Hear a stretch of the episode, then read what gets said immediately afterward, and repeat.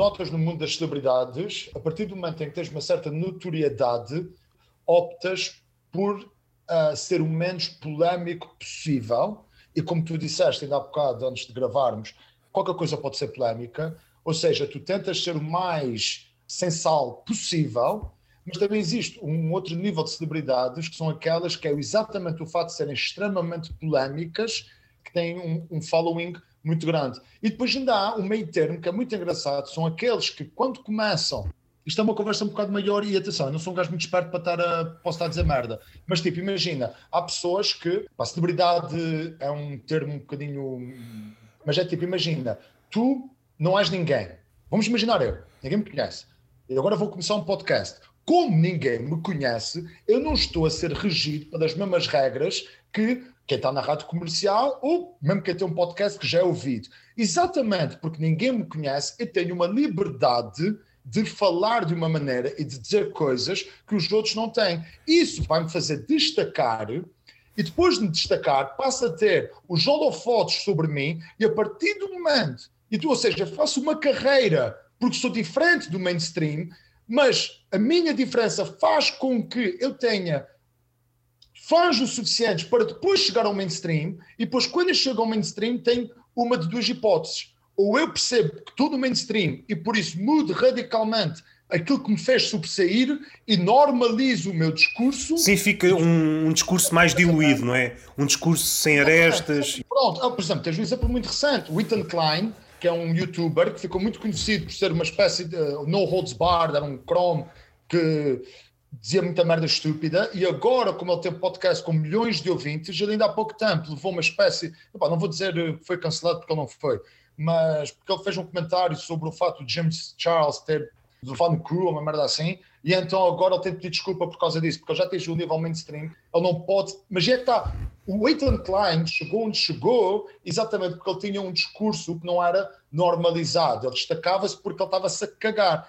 Chegas ao mainstream, já não te podes estar a cagar e tu diluis. O que é que acontece? Podes perder os fãs que estavam contigo originalmente, yeah. que gostavam exatamente porque estavas-te a cagar, ou então mantens aqueles novos que gostam de ti porque és normalizado. Mas depois o que é que acontece? Ninguém chega a um determinado nível de mainstream sem ter determinados podres. Ou seja, não é que cancel culture existe ou não, mas toda a gente tem na gaveta um tweet teu, um comentário teu, uma opinião estúpida que fizeste, que vai ser atirado para cima de ti a yeah. partir do momento que sais do caminho normalizado. Yeah, e atenção, yeah. isso é uma coisa que acontece dos dois lados, se nós formos agora olhar sobre a cena política, se é o pessoal de esquerda que faz isso, ou direita, é toda a gente, é toda a gente que faz sim, isso. Sim, sim, sim. O Jim Carrey uma figura relativamente consensual, né? É o Jim Carrey. Ainda agora ele teve no filme do Sonic e vai estar no novo filme do Sonic, portanto ele ainda tem uma carreira relativa.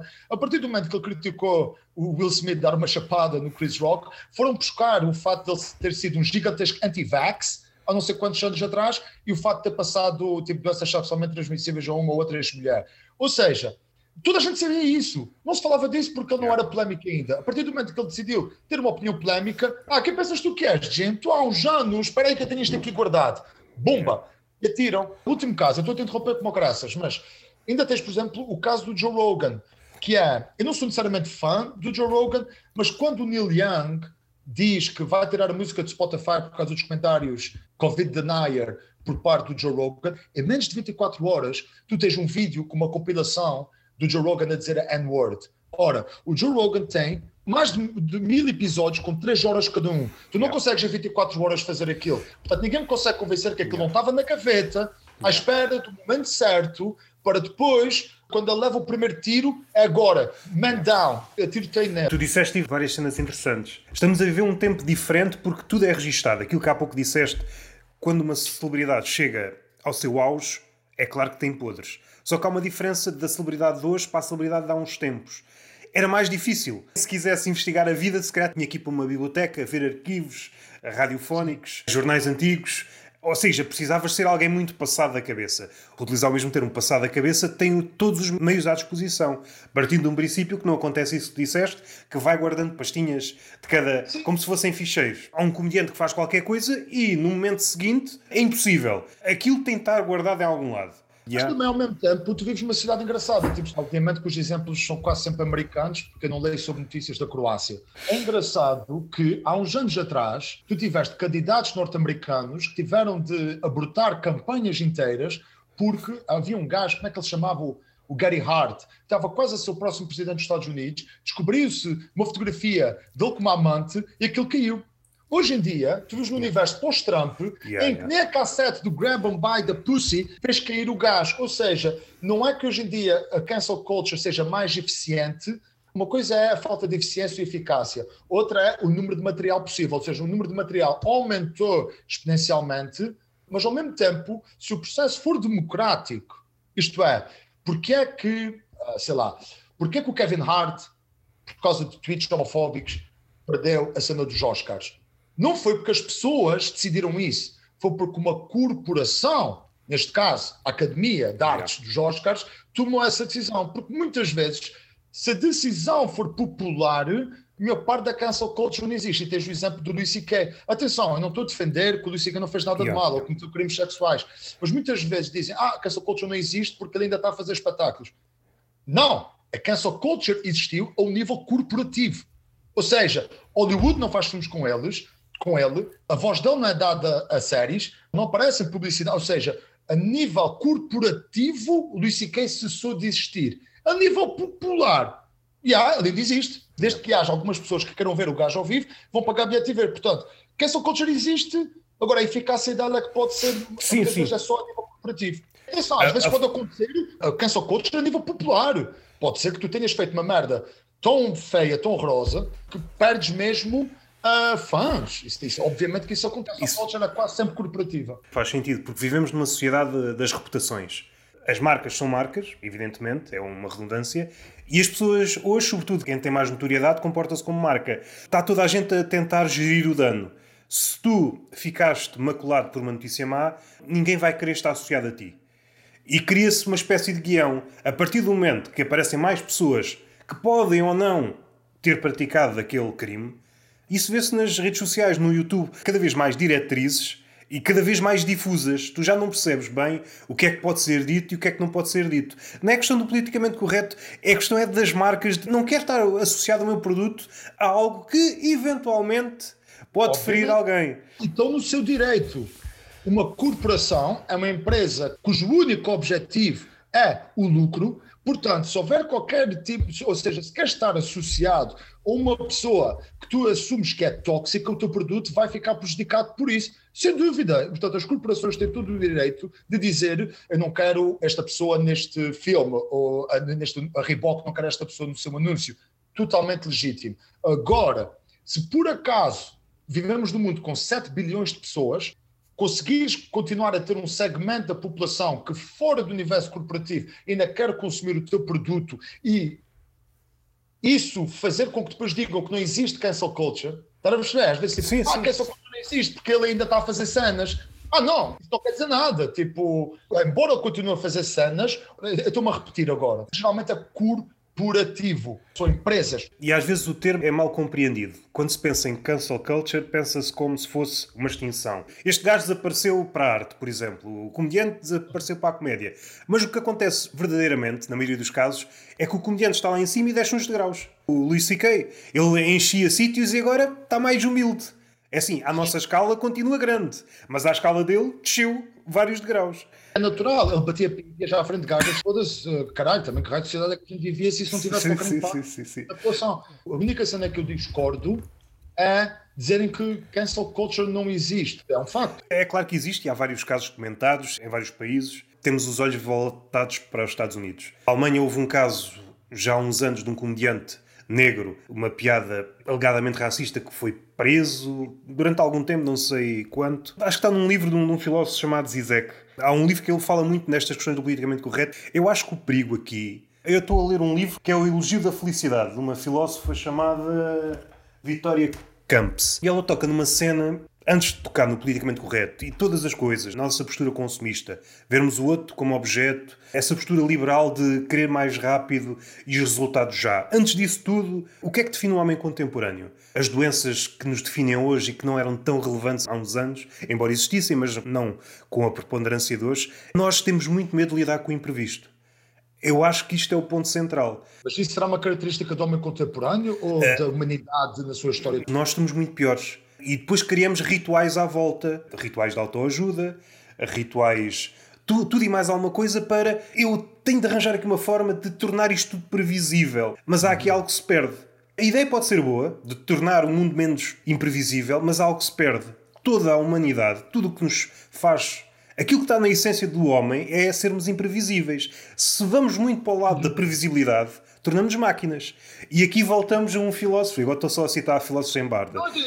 de ouvir. Mas este é importante porque tem um livro chamado Riso. O Bergson ganhou um Nobel.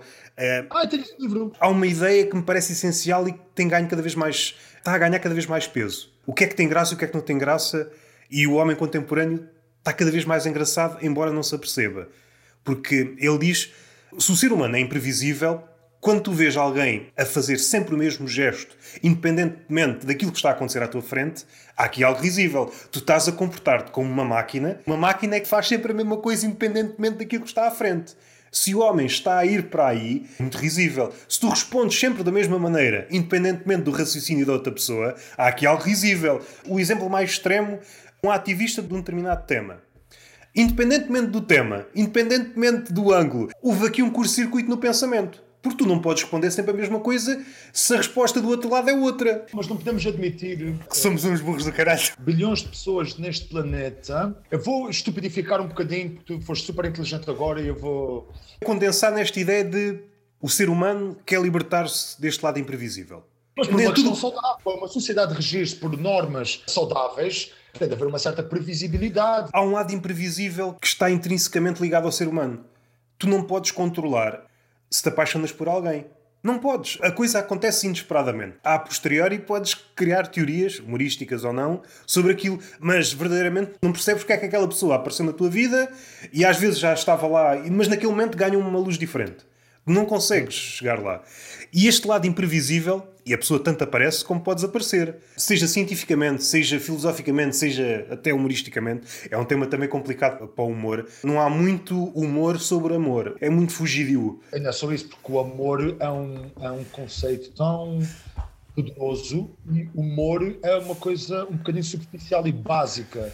Parece que está a eu, eu acho, eu acho. Eu, como uma pessoa que faz stand-up, não sou bem comediante, eu só faço stand-up parece que muitas vezes o humor é destilar uh, muitas Sim. vezes todo o conteúdo profundo para uma coisa superficial e básica, que é para tu teres uma reação física semelhante a um espirro, que é rir-te.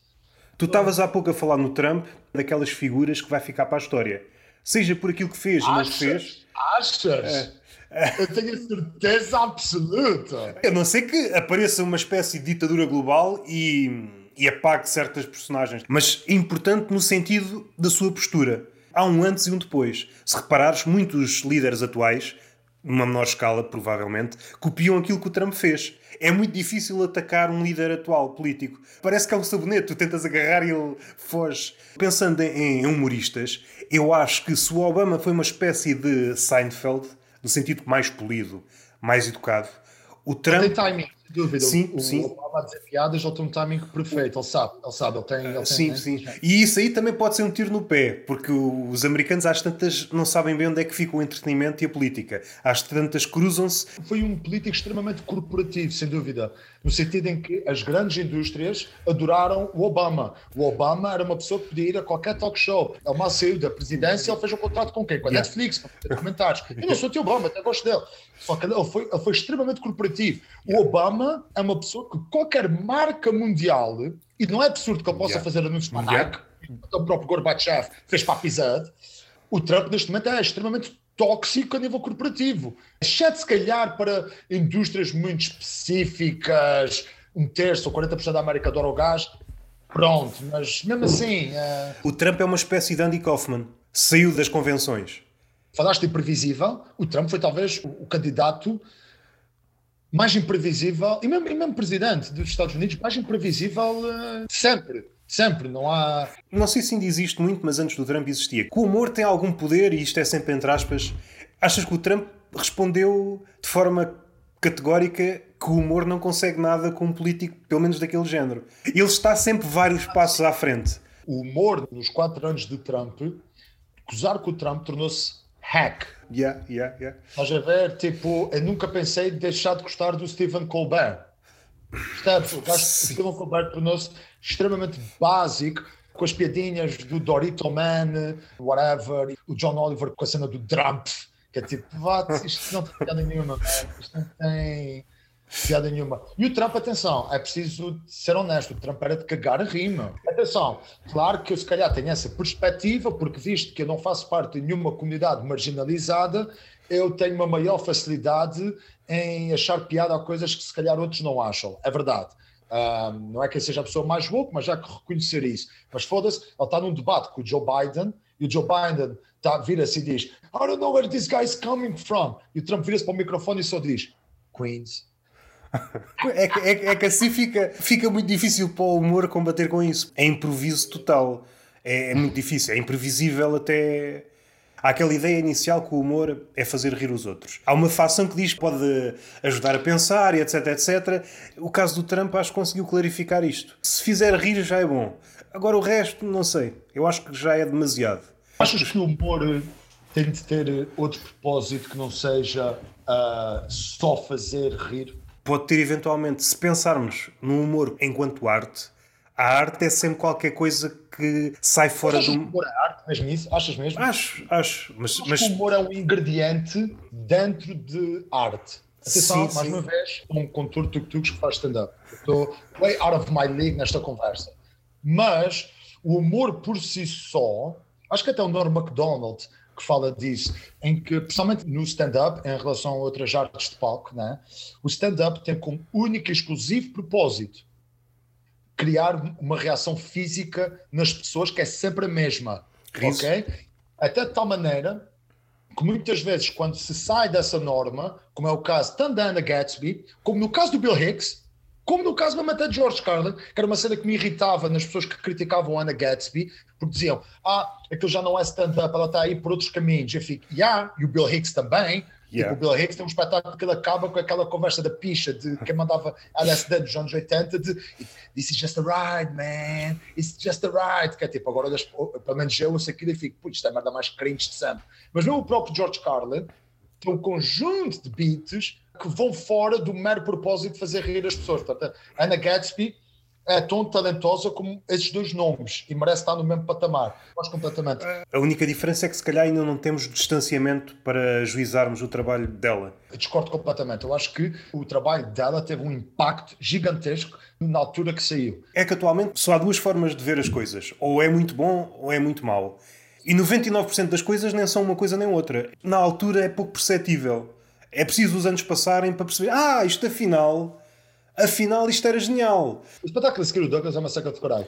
Mas o Nanette. mas, mas, ok, ok. Fez todo sentido. O espetáculo saiu o quê? 2018, 2019, ou seja, yeah. pós no final da, da, da, era Trump. Acho que foi. Uh, eu acho que há coisas que demoras algum tempo até perceber que são geniais, porque ou são tão underground, ou no caso do, do Nanette especificamente acho que é um produto da época que saiu. Sim, é, exatamente, exatamente. Existem comediantes, por exemplo, que são tão fora que só anos depois é que realmente topas, tipo, foda-se, este gajo foi extremamente influente, ou este tipo foi tão diferente que nós não tínhamos ainda a capacidade de entender quão genial ele era. Isso acontece fora do stand-up, obviamente. Yeah, sim, acontece. Mas é um produto da época que seguiu. Yeah. Puro e duro, puro e yeah. duro. Eu discordo e eu sei que na minha, na minha comunidade uh, achei muito injusto o tratamento que fizeram do, do, do, do special dela. Não sei se é por aí que tu queres ir, mas o caso dela e outras ideias, eu acho que faz parte daquela família de ideias que têm de surgir de por onde der. Se não fosse ela, seria alguém a fazer algo do género. Exatamente, concordo. Tu sentes que é mais ou menos o espírito da época e alguém vai pegar naquilo. Aquilo que me interessa é, é o segundo tipo. É aquilo que, de alguma forma, está a ver o que está a acontecer, pode ir beber aquilo, mas dá um passo de tal forma que tu só consegues apanhá-lo anos depois. E normalmente só topas quando as pessoas que foram influenciadas. Por exemplo, existe aquela cena clássica que é o primeiro álbum dos Velvet Underground, com a Nico, aquele que tem banana, supostamente disse que só, aquilo só vendeu 200 cópias. Yeah. O, mas os, as 200 pessoas que compraram fizeram, começaram bandas. Parece que não teve impacto nenhum, porque vendeu 200 cópias, mas a verdade é que os anos passaram, os poucos que pegaram daquilo, anos depois tiveram uma influência tão grande que, em retrospectiva, olha-se para esse álbum como um marco histórico que gerou desde os Ramones yeah. aos Talking Heads. Isso costuma ser um critério muito aplicado à literatura para perceber se um, se um escritor teve influência ou não. É tentar perceber o número de filhos que teve. Filhos no sentido quem é que seguiu, pegou no trabalho que está para trás e deu continuidade. Acho que é um critério mais ou menos válido para perceber a grandeza de alguém. Aliás, não há uma expressão qualquer que o pioneiro fica a perder. Aquele que abre portas, aquele que arrisca uma coisa nova, aquele que acho que mergulha para ver se há tubarões. Yeah, Mas yeah. há tubarões, ele foi comido. E então o pessoal que não foi fica tipo, ok pessoal, já sabemos que não dá para ir para aqui porque há tubarões e aquele gajo foi comido. Yeah, Mas yeah. obrigado. Yeah, porque yeah, ele... yeah. isto é um, um, um mau exemplo. Mas... Isso é verdade. Eu não vou conseguir citar o, o poeta em questão, mas era o Fernando Pessoa a falar de outro poeta exatamente nessa condição e depois uh, citou o Cesário Verde. Tu não podes ficar a meio caminho. Se tu ficas a meio caminho, alguém vai pegar no teu trabalho e se o leva ao extremo, o que ficou a meio caminho é esquecido. E esse é o perigo. Se tu ficas a meio caminho, se tu levas uma ideia que até pode ser boa até meio, o outro já tem metade do trabalho e é aquele que fica na história, é aquele que concluiu a ideia. Fernando Pessoa, nesse aspecto, tinha razão, porque eu não me recordo do poeta que ele estava um, ao outro lado. Mais uma vez, Fernando Pessoa. Agora, desculpa, o caso do Pessoa também é um exemplo de um sucesso post-mortem. Também morreu eu, cedo. Né? Sim, morreu cedo. Ele só publicou, publicou poemas avulsos, mas só publicou um, um livro, A Mensagem em Vida ganhou um segundo lugar nesse concurso. Era um concurso literário e já não me recordo quem foi o primeiro. Que também diz muito do peso dos concursos. Fernando Pessoa, que é Fernando Pessoa, um dos maiores génios da literatura, publicou um livro em vida e depois deixou uma arca cheia de merdas. E algumas são merdas mesmo. Este fenómeno de se o gajo é gênio, vamos aproveitar tudo o que ele escreveu. Aquilo que se vê nas séries. Se a série está a dar, vamos fazer 30 temporadas. E isto aplicado à poesia ou à literatura tem um lado risível, porque a poesia normalmente é a arte que está mais afastada disto tudo. É aquela que, de alguma forma, mesmo que seja literariamente falando, faz uma oposição ao sistema vigente. E é engraçado que mesmo a poesia já foi engolida pelo sistema vigente. Tem um lado engraçado. Já não há ninguém contra. A última coisa que o capitalista vende é a corda com que o vão trocar, ou seja, a comodificação de tudo e mais alguma coisa vai existir até o ponto final. Uh, yeah. Yeah. Voltando um bocadinho atrás, há pouco falaste do Joe Rogan. Ele é o exemplo paradigmático, faz um podcast já há muito tempo e as conversas são longas. Nós estamos a viver numa época em que documentamos tudo, seja um podcast. Se houver alguém de fora, pode editar o filme da tua vida e pode fazer um filme que pode ser qualquer um. Pode ser um, um filme de terror, Pode ser uma comédia romântica, dependendo daquilo que ele quer para ti, pode fazer o filme. Tens brutos, tens brutos suficientes para fazer tudo. Sabes que há uma teoria, há uma teoria disso, de que hoje em dia tu fazes Hollywood, imagina, uma coisa que aconteceu, que está acontecendo neste preciso momento, ok? De dois, três anos para sair a versão Hollywood do que aconteceu agora. Ou seja, em vez de haver uma espera de 20 anos para fazer um filme de ficção sobre algo que aconteceu, tu tens neste momento Hollywood a produzir a versão hollywoodiana de algo que está a passar neste preciso momento, com um espaço entre a obra de ficção e a verdade, um espaço extremamente curto. Ou seja, existe a teoria de que hoje em dia, principalmente no campo, por exemplo, da política norte-americana, mas mesmo noutros, em que as pessoas já estão a discursar e a falar, ou seja, estão habituados a ter a ideia de que vamos ter alguém a fazer o nosso papel num filme em pouquíssimo tempo que já ages de uma maneira. Hum, eu não quero dizer virtual signaling, mas não, não é bem isso, mas. Um... Estás sempre em pose como se estivesses em vias de ser fotografado. Exatamente. Exatamente, exatamente, exatamente. Eh, por acaso, pá, não me está a vir nenhum exemplo à cabeça, mas foda-se, sei que há. Tive um, um workshop com uma, com uma gaja que faz documentários. Tinha um, um documentário na Amazônia, não me lembro, mas o que eu me lembro dela é que ela fez um documentário sobre isso mesmo.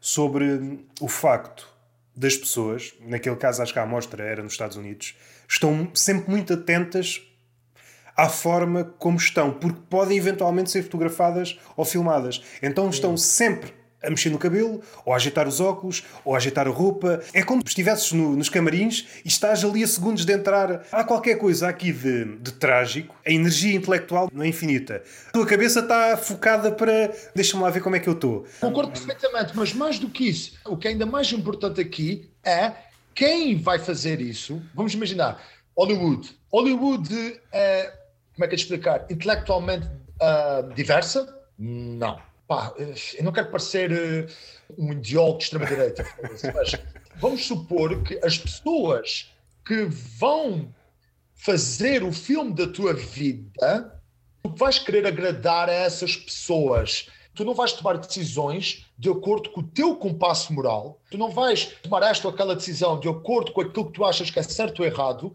tu vais fazer de acordo com o que achas que é a definição moral de outras pessoas que te vão registar para a história de uma maneira ficcional, acham que é certo ou errado. Eu não, não sei se me estou a fazer entender. Isso desemboca naquela ideia, quando surge esta pergunta, e eu acho que a pergunta está logo mal feita, se há censura ou não atualmente, eu acho que há, mas o que há é a autocensura. Por isso mesmo que estás a dizer, na eventualidade de aparecer ou não aparecer em algum sítio, seja esse sítio o que for, tu estás sempre a censurar-te. Mas isso é sempre assim. Eu, por exemplo, tu não podes falar mal do teu chefe no teu local de trabalho obviamente. Mas não achas que devíamos poder ter, por exemplo, 5 minutos todos os dias em que o empregado batia na porta do gabinete do chefe e extravasavas. Você é um filho da puta, não sei o quê. O chefe estava a ver o, o relógio, passavam os 5 minutos, ok, já me sinto melhor e seguias para o teu trabalho. De democratização libertina da linguagem seria uma coisa muito divertida de se assistir, mas não vai acontecer de todo, já.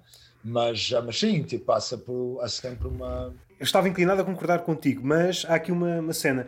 Se houver forma de perceber que esta postura de extravasar, dizer caralhadas ao patrão, promove a produção no mundo liberal, certeza que isto vai ser aplicado às empresas. Obviamente, Mais uma vez, obviamente. se houver vários estudos, como é que nós elevamos os lucros? A aumenta yeah. se insultarem o patrão. Yeah. Então isso é o patrão, yeah. yeah. É, isso, é isso mesmo. O que guia aqui é o lucro, os números, o dinheiro. Nós partimos sempre de um lado muito tóxico. O compasso moral ou a bússola moral, aquilo que norteia os nossos gestos.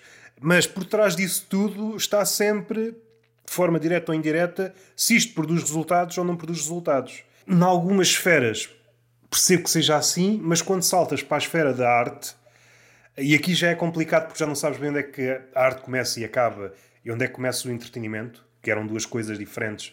Agora são mais ou menos a mesma coisa devido à dinâmica do capitalismo. O capitalismo engole tudo, torna tudo a mesma coisa. É tudo o mesmo bolo. Esta coisa de tentares sair do sistema que definia muitas vanguardas do século XX já não existe. Mesmo que haja essa possibilidade de tu teres uma ideia fora do sistema, o sistema acaba por crescer e engole. Cria produtos à volta da tua ideia uh, revolucionária. É risível por um lado, mas é trágico por outro, porque não há forma de combater, já não há um contra. O capitalismo é como se fosse uma espécie de hum, universo em expansão e vai acabar por engolir tudo. Se é que já não engoliu. Ah, acho que já engoliu. Até chega um ponto em que nós assumimos que o capitalismo é inerente à condição humana. Yeah. Tipo, já chegamos a um ponto yeah. em que combatê-lo seria. E, e, pode não ser, obviamente. Esse é o ponto em que estamos. Já não há ideias, mesmo que sejam muito bizarras, para contrapor o capitalismo já partimos do pressuposto que o capitalismo é inevitável. Ou até há, mas é tão, parece tão irreal, exatamente, que tu assumes que nem vale a pena ir por aí, sem dúvida, sim. É uma época engraçada, tipo, viver no século XXI. É sério, é, é de cagar a rir. Podias ter nascido em tantas alturas, mas ter nascido nesta é hilariante. Não é que seja uma visão pessimista, mas também otimista não é. Eu acho que vivemos num século em que é o rescaldo de tudo Vamos repetir todas as coisas que aconteceram para trás, por vezes com pequenas afinações, todas as ideias más, seja, seja ideais mais extremistas, seja ideias boas, seja. Vamos repetir tudo o que está para trás, a nossa interpretação de tudo o que aconteceu. Parece é que não há nenhuma ideia que salte fora, não há ninguém que consiga dar o salto para outra coisa. Estamos só a ruminar coisas que já aconteceram. Aliás, mesmo tipo o panorama político atual, qual foi a última vez que tiveste uma ideia nova? Mesmo o discurso mais anticapitalista uh, define-se como muitas vezes marxista ou anarquista, que são ideais que já foram uh, construídos e definidos, ou pelo menos que já nasceram há de tempo, há séculos, meu. Tipo, onde é que está o novo Karl Marx? Um gajo tipo, que chega completamente único, uma ideia completamente nova, com uma visão da sociedade completamente singular e única. Parece que ainda estamos a ruminar, mesmo a própria oposição já é old school, já está a própria oposição ao capitalismo, já tem um lugar no capitalismo, já está bem inserida, já é folclórica, já é uma... Não há grande distinção entre a esquerda e a direita porque... Atenção, há... Não, mas no sentido de se inicialmente as diferenças estão bem marcadas, depois cada uma copia os vícios da outra. E às tantas fica cada vez mais difícil naquilo que tu disseste, nas grandes ideias. Indo um bocadinho atrás, antes da política. Pensando no cristianismo, e depois para o comunismo. O comunismo, para alguns, é uma espécie de segundo cristianismo. Achas bem isso? Que engraçado. Eu percebo. Percebes de onde é que vem, não é? E depois o liberalismo, sobretudo o liberalismo filosófico. Em todas estas ideias, na teoria, todas estas ideias eram boas, mas na prática, depois correram todas mal. Podes partir de uma ideia boa, na prática, estragamos sempre tudo. Sabes que uma coisa que me está a acontecer com a idade é que as minhas próprias. Eu não tenho convicções políticas, portanto, não é que eu concordo a 100% contigo, só não tenho neste momento o arcabouço intelectual, ou pelo menos já para discordar, eh, estás a dizer, se bem que compreendo. E, não é que eu seja necessariamente esquerda. O Ruizinho tinha uma. Eu não vou conseguir citar, mas a ideia era mais ou menos esta. É normal alguém, até uma certa idade, vamos supor que até aos 30, ser de esquerda, mas depois já começa a ser hum, penoso não, ser de esquerda. Se és jovem e és de direita, não tens coração. Se és velho e és de esquerda, não tens cabeça. Era mais ou menos neste sentido. Ele depois deu uma comparação que é mais fácil de perceber. Tu és de esquerda até uma certa idade, mas depois entras na vida dita real e só podes ser de direita. Deu um exemplo que acho que torna isto mais claro. Na escola primária, toda a gente escreve poemas, mas depois escrevê-los mais à tarde já há muito poucos. E isto é mais ou menos esta ideia da esquerda e da direita. Aquele esquerdista que pratica aquilo que prega. É que está, é quase como aquele meme do Yet you participate in society, ou seja, à medida que vais envelhecendo, não é que o teu espírito revolucionário se dilua, é só por conjunto de responsabilidades na tua vida, à medida que tu percebes que a tua experiência é única e que vai ter um ponto final, em que dás por ti e acabas por ceder em inúmeras coisas, não porque necessariamente concordas com o sistema vigente, é mais porque combatê-lo é um desgaste emocional, psicológico e físico que com a idade, que é uma, acho que é uma, uma questão de natureza, estás a envelhecer, continuar, ou seja, quando és jovem não tens de pagar impostos, não estás a trabalhar, claro, uma comunidade privilegiada, muitos jovens têm mesmo de trabalhar. Ou seja, não é que tu, à medida que vais envelhecendo, vais tornando menos revolucionário é só porque continuares a ser revolucionário implica um sacrifício da tua parte que já é difícil tê-lo. Se bem que por acaso, quando era jovem, não era necessariamente, não me considerava assim muito revolucionário, de esquerda. Nunca fui muito. Fui muito libertário, isso fui. Nunca me sentia muito ligado à esquerda porque parecia um sistema rígido de ideais. Eu sei que não é, eu sei que não é, mas na altura era como parecia, o libertário, o anarquismo libertário, parecia-me daquele que mais correspondia a quem a, minha a maneira como a minha cabeça funcionava quando eu era mais jovem. Eu não venho do ambiente à esquerda. Vamos ser honestos, a maior parte das pessoas são de esquerda ou direita, como que é Benfica ou de Sporting. Dedicas muito tempo a, a, estudar ou a tentar perceber a, tua, a vida é um conjunto de experiências que te ocupa o tempo todo, que fazeres uma espécie de reservar um tempo para te dedicares à, à maneira como a cidade deve ser regida, é uma coisa que só uma minoria de pessoas se dedica, acho eu. Eu não fui uma dessas pessoas. Yeah. Com a idade vem. Neste momento é que te encontras. Mais à esquerda, sempre foi mais à esquerda. Mas eu acho que a esquerda sofre de um mal que é. A esquerda perdeu em todo o terreno. Perdeu, se pensarmos nos direitos que a esquerda, quando estava orientada para a classe trabalhadora, e vês como a classe está a ser explorada. Da extrema-direita. Sim, sim, mas não era por aí. Eu, isso aí, nem estou a pensar nisso. Estou a pensar na, na questão do no trabalho em si. Está a ser desfalcada ano após ano dos seus direitos. Aquilo que era impensável há uns anos, por exemplo, que acontece na Amazon, que eu já vi acontecer em Portugal, da pessoa que está no seu sítio de trabalho não tem tempo para ir à casa de banho e tem de fazer mesmo no sítio onde está, que eu já vi acontecer, acontecer cá em Portugal. A decadência elaborada, sem dúvida. Yeah. Muitas das ideias que a esquerda, sobretudo a extrema-esquerda, está, pelas quais está a tentar lutar e, e, uma espécie de adquirir direitos que nunca deviam ter sido retirados, está a esquecer-se deste lado, muito importante. Agora é que está a chegar, vejo muitas pessoas, às vezes esquerda, ah, mas não pode haver uh, não sei que ativismo se não houver luta de classes. Só agora é que chegaram a esta ideia. Isto é a base de tudo. Espera aí, mas então se a gente considerar que nós estamos a viver numa espécie de late stage capitalism, em que as corporações dominam a humanidade, ou pelo menos a sociedade, em sim, que a gente está, de uma maneira em que qualquer discurso, e tu próprio disseste, a imprevisibilidade é uma coisa inerentemente humana, mas que é combatida pelo coletivo, porque senão isto é uma, uma anarquia. Se nós olharmos para os ideais de esquerda como algo que é uma ruptura gigantesca no padrão normativo de previsibilidade, os próprios Illuminati que mandam nesta merda vão impedir esses mesmos ideais de terem, vou dizer assim, em relação ao PCP. Eu não concordo com o PCP, nunca votei neles, não tenho necessariamente grande coisa em comum com eles, tirando sempre quando eles dizem as creches deviam ser gratuitas. Yeah, yeah, eu, por acaso concordo, mas ignorar que os mídias portugueses, e eu parece que eu estou disco riscado ao falar de corporações, mas é o que é. Os próprios mídias têm uma espécie de. Como é que é de explicar? Não reconhecer que o PCP não é tratado da mesma maneira que outros partidos, é ser cego. Ou seja, se nós dizemos que a esquerda está a falhar, está bem, sem dúvida, mas também temos de admitir que eles têm obstáculos em atingir uma ideia mainstream que outros não têm. Atenção, voltando ao ponto inicial, cancel culture faz parte disso. Isto é, imagina, dois candidatos uh, que disseram a mesmíssima coisa, em ambas as frases, a frase é polémica, vão dar um holofote muito maior ao candidato de ruptura, do que pode ser de esquerda, com atenção, pode ser de extrema-direita. Populismo em geral, ou seja, vai ser muito mais atacado. E há de exemplos disso. Foda-se. Yeah, yeah. O Biden, o Biden disse que esteve na cadeia com Mandela. Putz, foi uma mentira descarada.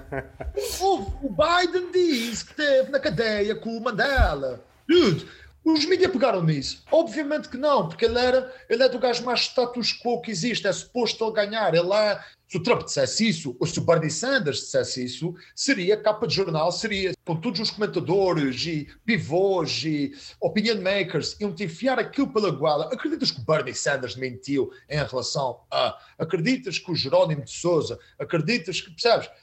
Mas se for um candidato banal, não vamos falar disso porque ele é status quo.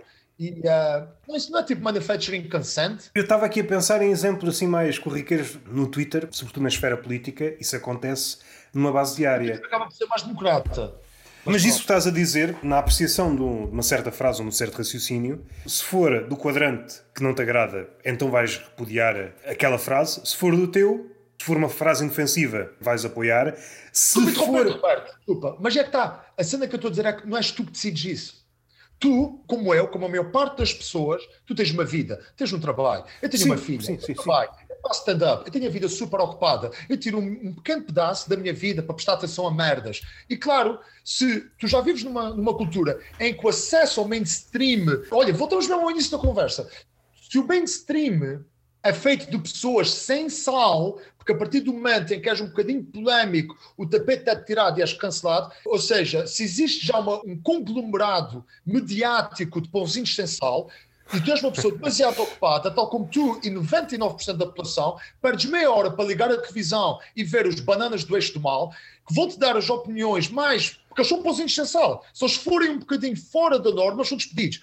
Tu vais ficar tipo, ah, yeah, aquele gajo é mau e o tipo de status quo é fixe, porque não tiveste tempo, nem, não, tu não tens, tu trabalhas, tu, tu, foda tu pagas impostos, tu estás demasiado ocupado para estar aí à procura. E mais, e quando tentas procurar, se calhar, uma coisa que seja um bocadinho diferente, claro que eu não estou a defender gajos como o Alex Jones ou o Bombeiros 24, mas quando tu perdes tempo a procurar, a verdade é que há uns anos quando a internet era muito mais democrática, tu conseguias ter acesso a isso. Hoje em dia, cada vez mais, isso vai sendo retirado sob o julgo yeah, yeah. de as opiniões deles são, são tão erradas que prejudicam a sociedade e por isso nós não devíamos dar plataforma yeah. a esses tipos. Estamos a falar de um gajo como o Mário Machado, que é um nazi, né? Mas esse critério vai alargando e chega ao ponto. De... Exatamente, chegaste lá. Exatamente. Não é chegaste lá como se não tivesse chegado antes. É, desculpa.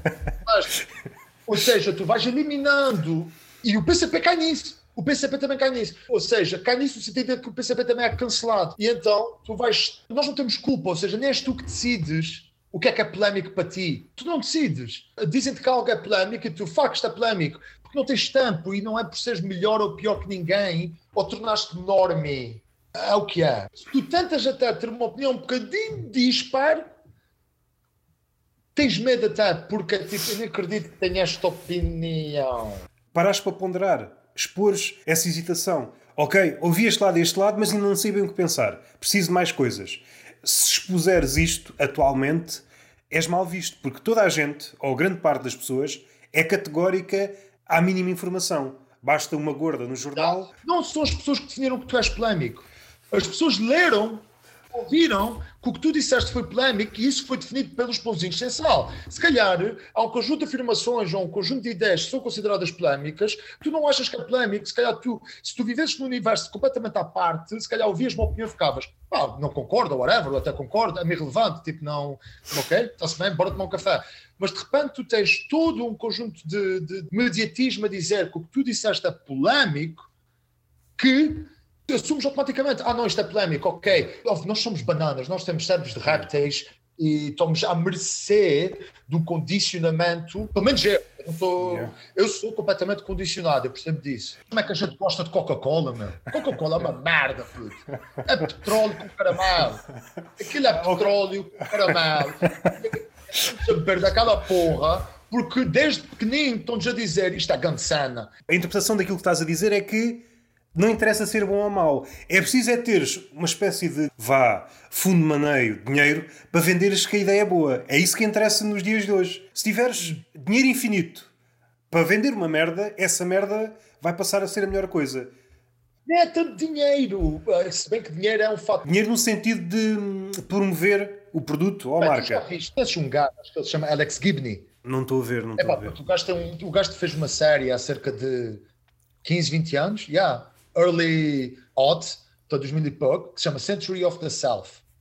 Pá, recomendo vivamente a ver isso. São quatro episódios sobre como o século XX, a propaganda foi levada a um requinte babilónico. O ator principal desse documentário é o sobrinho do Freud.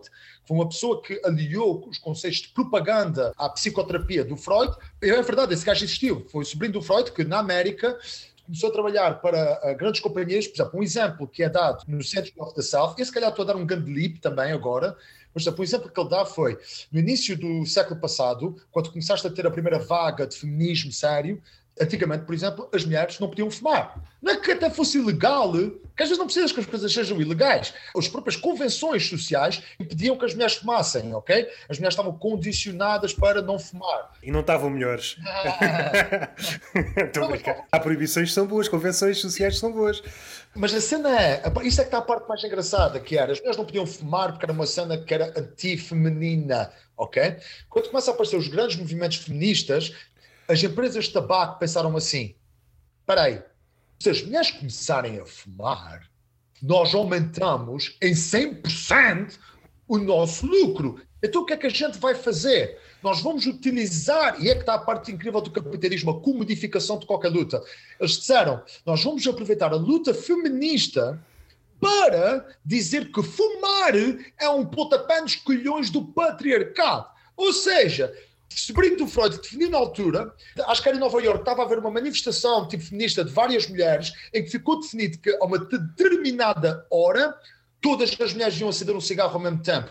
E acender esse cigarro foi visto como um combate ao patriarcado, quando ao mesmo tempo a Philip Morris estava a esfregar as mãos a dizer fuck yeah bitch, I smoke that shit, que eu vou mas encher o meu dinheiro. Ou seja, ao ponto que nós chegamos em que até as lutas legítimas, até as reivindicações mais corretas podem ser comodificadas para o lucro e o mainstream. E isso é incrível. Eu recomendo-te ver esse documentário. Yeah, yeah. Uh, não é de certeza o único trabalho que envereda sobre como condicionados nós estamos. Sim, sim. Neste momento, com, então, com a internet e isso tudo. E a internet podia ter sido uma ferramenta de combate, mas mais uma vez eliminar plataformas de pessoas que têm de facto ideias horríveis, nomeadamente nazis, por exemplo, cria-se o precedente e depois tu abranges esse cancelamento a qualquer ideia que seja fora do mainstream sensal. Pronto, isto foi um gadalip que dei, eu não sei se fez muito sentido. O mainstream é uma espécie de padaria de pães sem sal. Exato, eu vou dar outro exemplo que acontece mesmo hoje em dia. Imagina, quando aparece Black Lives Matter, a McDonald's não perdeu tempo nenhum em fazer um anúncio a dizer Black Lives Matter com o novo Big Mac. A bandeira gay, né, que é o arco-íris, é utilizado hoje em dia as paradas gays são patrocinadas por grandes empresas. Estás a ver? Ou seja, o ponto que nós uh, chegamos, e mesmo atenção, já estou só a repetir-me, e isso leva àquele ponto que não foi no início do podcast, mas aqui a meio, é que a gente definiu que mesmo uh, olhamos para o capitalismo como algo inevitável, quando a mesma a própria luta contra ele tem produtos. Milhares de para são vendidos. Não sabia esse exemplo em concreto que disseste das mulheres, mas não sei citar a luta, mas sei que há um filósofo brasileiro chamado Pondé, ele está muito ativo nas redes sociais e ele falava num caso a respeito dos gays, mais ou menos nessa situação. E ele deu vários exemplos, esquecendo estes últimos anos. Quer queiramos, quer não, aquilo que acontecia há uns anos acontece hoje multiplicado por mil ou por dez mil. É muito mais difícil encontrar as fontes. Tudo se tornou muito complexo. Muitas das lutas, naquela altura não sei se chamava LGBT, comunidade LGBT, mas muitas das lutas partiram das marcas porque perceberam que havia ali um novo público-alvo. É o lado perverso disto tudo. É claro que podemos ir um bocado para o humor. Se as marcas percebessem, epá, como é que nós podemos aumentar os lucros? É incentivar as pessoas a cortar cabeças de bebés. As marcas falam-iam, certeza. Certeza. Milton Friedman tem uma espécie de texto muito conhecido que é o Manifesto, que é extremamente curto, nem sei se são mais do duas, três páginas. O Milton Friedman, pronto, o líder da escola de Chicago neoliberal, ele tem um manifesto extremamente interessante que ele diz o objetivo de uma empresa é sempre e será sempre e deve ser a obtenção do lucro qualquer desvio dessa ideia está errada. Claro que hoje em dia olhamos para isso e criticamos. Só que a cena é, eu concordo com o que ele está a dizer, no sentido, hoje em dia, quando tens empresas que dizem não, nós temos, we gotta give it back, nós temos de ajudar a sociedade, elas estão a fazer isso porque hoje em dia dá lucro fazer isso. Ou seja, mesmo aqueles que pensam que estão a ir contra os ideais do Milton Friedman, estão no fundo ainda a pô-los em prática, porque a única razão, tipo, hoje em dia, salvar o planeta é uma marca que vende. Exatamente. Salvar o planeta é uma marca que vende. Ou seja, eu ia dar-te outro exemplo. Tive alguns anos em publicidade e isso, não queria dar um exemplo, falando assim de forma geral. Quando há, seja em contexto hospitalar, vá, uma marca qualquer associa-se, vamos ajudar este hospital para juntar 50 mil euros, por exemplo. Ok, uma boa ação. Se for preciso, essa marca gastou um milhão ou dois a promover a ação que vai fazer pela sociedade e assim as pessoas vão querer usar a marca. Ou seja, é exatamente, mesmo. mesmo qualquer exemplo de solidariedade, qualquer exemplo de manifestação de, bom, de, de boa ação, é sempre, sempre com intuito. Por isso, mesmo que eles criticam o manifesto de Milton Friedman, porque parece um manifesto feito por um psicopata, e ele era meio psicopata, é um facto, mas a verdade é que ele tinha um tipo de psicopatia que provavelmente estava no spectrum, em que ele realmente via as coisas como elas são. Ou seja, não é que eu concordo com Milton Friedman, eu estou só a dizer é que se nós aceitarmos o que Milton Friedman disse como se vives num sistema capitalista, o que ele escreveu é um facto. E qualquer empresa que tente fingir que não é. Que, que, o objetivo deles não é o lucro, mas sim mudar o mundo e melhorar. É tipo, fuck off. Aliás, eu digo-te já, eu adorava, já não sei quem eu concordo, os bilionários de antigamente, eu apreciava-os muito mais do que os bilionários atuais. Tipo, antigamente, nos anos 80, os motherfuckers de Wall Street eram filhos da puta e admitiam. Yeah. Era um gasto, hey man, greed is good, enquanto se levava uma linha de coca do cu de, uma puta. Estás a ver? Estavam tipo, man, eu não estou aqui para ajudar ninguém, eu estou para meter dinheiro no meu bolso, Wolf of Wall Street, bitch, sai da frente. E hoje em dia, os bilionários de Silicon Valley Estão tipo, não, man, eu estou aqui para ajudar o mundo, o meu carro é um Tesla. Eu não ligo ao dinheiro. Ah, tipo, pô, caralho, meu, tu és tão feito como os gajos de Wall Street, man. Portanto, não me tentes, tu, tá, tu usas a minha data para condicionar as minhas opções de vida. Tu comodificaste meu, os meus desejos. Foi isso que Silicon Valley fez. Tu comodificaste aquilo que eu sou. Tu consegues fazer com que eu seja um conjunto de pixels de decisões. Por isso, fuck off admiro muito mais os filhos da puta de antigamente. Esses gajos é que eram. Que é, eram honestos. do que estes tipos de hoje em dia, tipo, não, man, eu estou aqui para, quê, caralho? É que depois há outro lado prefere-se nisso tudo. Há pouco tocaste nesse lado mais ecológico. A opinião pública está está e não está vigilante. Ok, a empresa diz que é ecológica. Ok, estamos descansados. Há um termo que eu ouvi recentemente, é eco-ansiedade. Pessoas que sofrem de uma espécie de ansiedade porque não sabem se aquilo que estão a consumir se é amigo ou não do ambiente, uma coisa deste tipo assim. A empresa, ok, diz adotar uma prática que é amiga do ambiente, mas ainda não há estudos sobre essa prática. Sim, sim. E nós sofremos um mal que é só vemos o imediato. Não vemos as coisas a longo prazo e não percebemos que normalmente as coisas estão em cadeia. Uma coisa não é só aquela coisa. É uma coisa e outra coisa, outra coisa, outra coisa, outra coisa. O facto de eu usar um combustível que é mais amigo do ambiente, mas a sua extração pode ser pior do que o antigo, do que o combustível fóssil. E a parte mais engraçada é que mesmo as grandes empresas e as corporações fizeram com que salvar o planeta fosse uma decisão tua como consumidor. Tu, como um gajo banana que está no mini preço a escolher o que comer, tu é que tens de ter a preocupação de salvar o planeta e não os filhos da puta que mandam nesta merda. Ou seja, primeiro existe aquela expressão que o pessoal de esquerda usa que é não há consumo ético numa sociedade capitalista. Ou seja, essa ideia de que tu vais deixar de comprar aquilo ou deixar de consumir aquilo outro para melhorar o planeta é tipo, não, não há nada que possas consumir que seja ético porque o mundo já não tem moral nenhuma. Isto já chegou a um degredo capitalista que não há qualquer decisão que possas fazer que não vai foder alguém.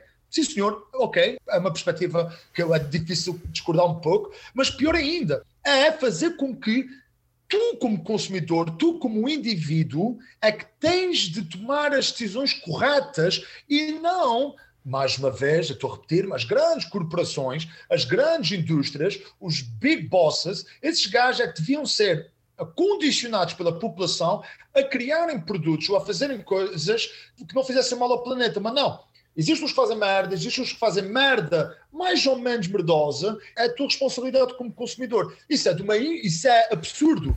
Do ponto de vista da empresa, o que ela fez foi aumentar o inventário. Antes só tinha produtos de merda. Ou seja, expandiu o inventário. Foi procurar um novo público. Quem está a investir hoje em dia mais em energias renováveis são os, os gás de petróleo. Completamente, são eles que te param, tipo, ah, já percebi como é que isto funciona. E dar outro exemplo também muito engraçado, que é, por exemplo, existe outro exemplo que eu acho fantástico, isto vai parecer um bocado polémico, mas eu não quero. Como é que é explicar? Tu lembras-te quando há uns anos estava-se a concluir mais ou menos com esta terceira, quiçá quarta vaga feminista, de que a revista Playboy ou a Cosmopolitan e essas merdas exploravam o corpo da mulher, ou que pelo menos comodificavam a beleza para uma espécie de male gaze, né? em que Imagina, tinhas uma. Nem vou dizer mesmo Playboy, porque a Playboy é um exemplo até extremamente óbvio.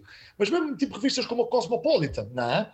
Tem uma, uma gaja toda boa, está a haver ali uma exploração do, do corpo feminino. O que é que elas fizeram, essas revistas? Perceberam que isso estava a acontecer, mas também perceberam que havia um movimento woke. Então o que é que começaram a fazer? Bora pôr uma mulher trans obesa a fazer a mesma coisa que uma mulher cis magra fazia. E aí. Já está bom critica porque o que estás a fazer é abrir novas portas, estás a quebrar barreiras, estás a dar um murro no status quo. O que estás a fazer também é expor aquilo a uma espécie de male gaze ou etc. Ou pelo menos a única razão pela qual a Cosmopolitan fez aquilo não foi com o intuito de quebrar barreiras, mas sim para salvar um negócio que estava em decadência e perceberam qual era o próximo passo. O objetivo daqui foi sempre o lucro. E atenção, eu não estou a dizer que não é incrível mulheres obesas ou mulheres trans terem acesso aos mesmos direitos. Eu não estou todo a dizer isso, estou só a dizer que houve uma comodificação dessa luta, voltando àquilo que nós dissemos. Eu não acredito que estou a dizer isso tudo e não me considero de esquerda. Eu acho que estou man, eu sou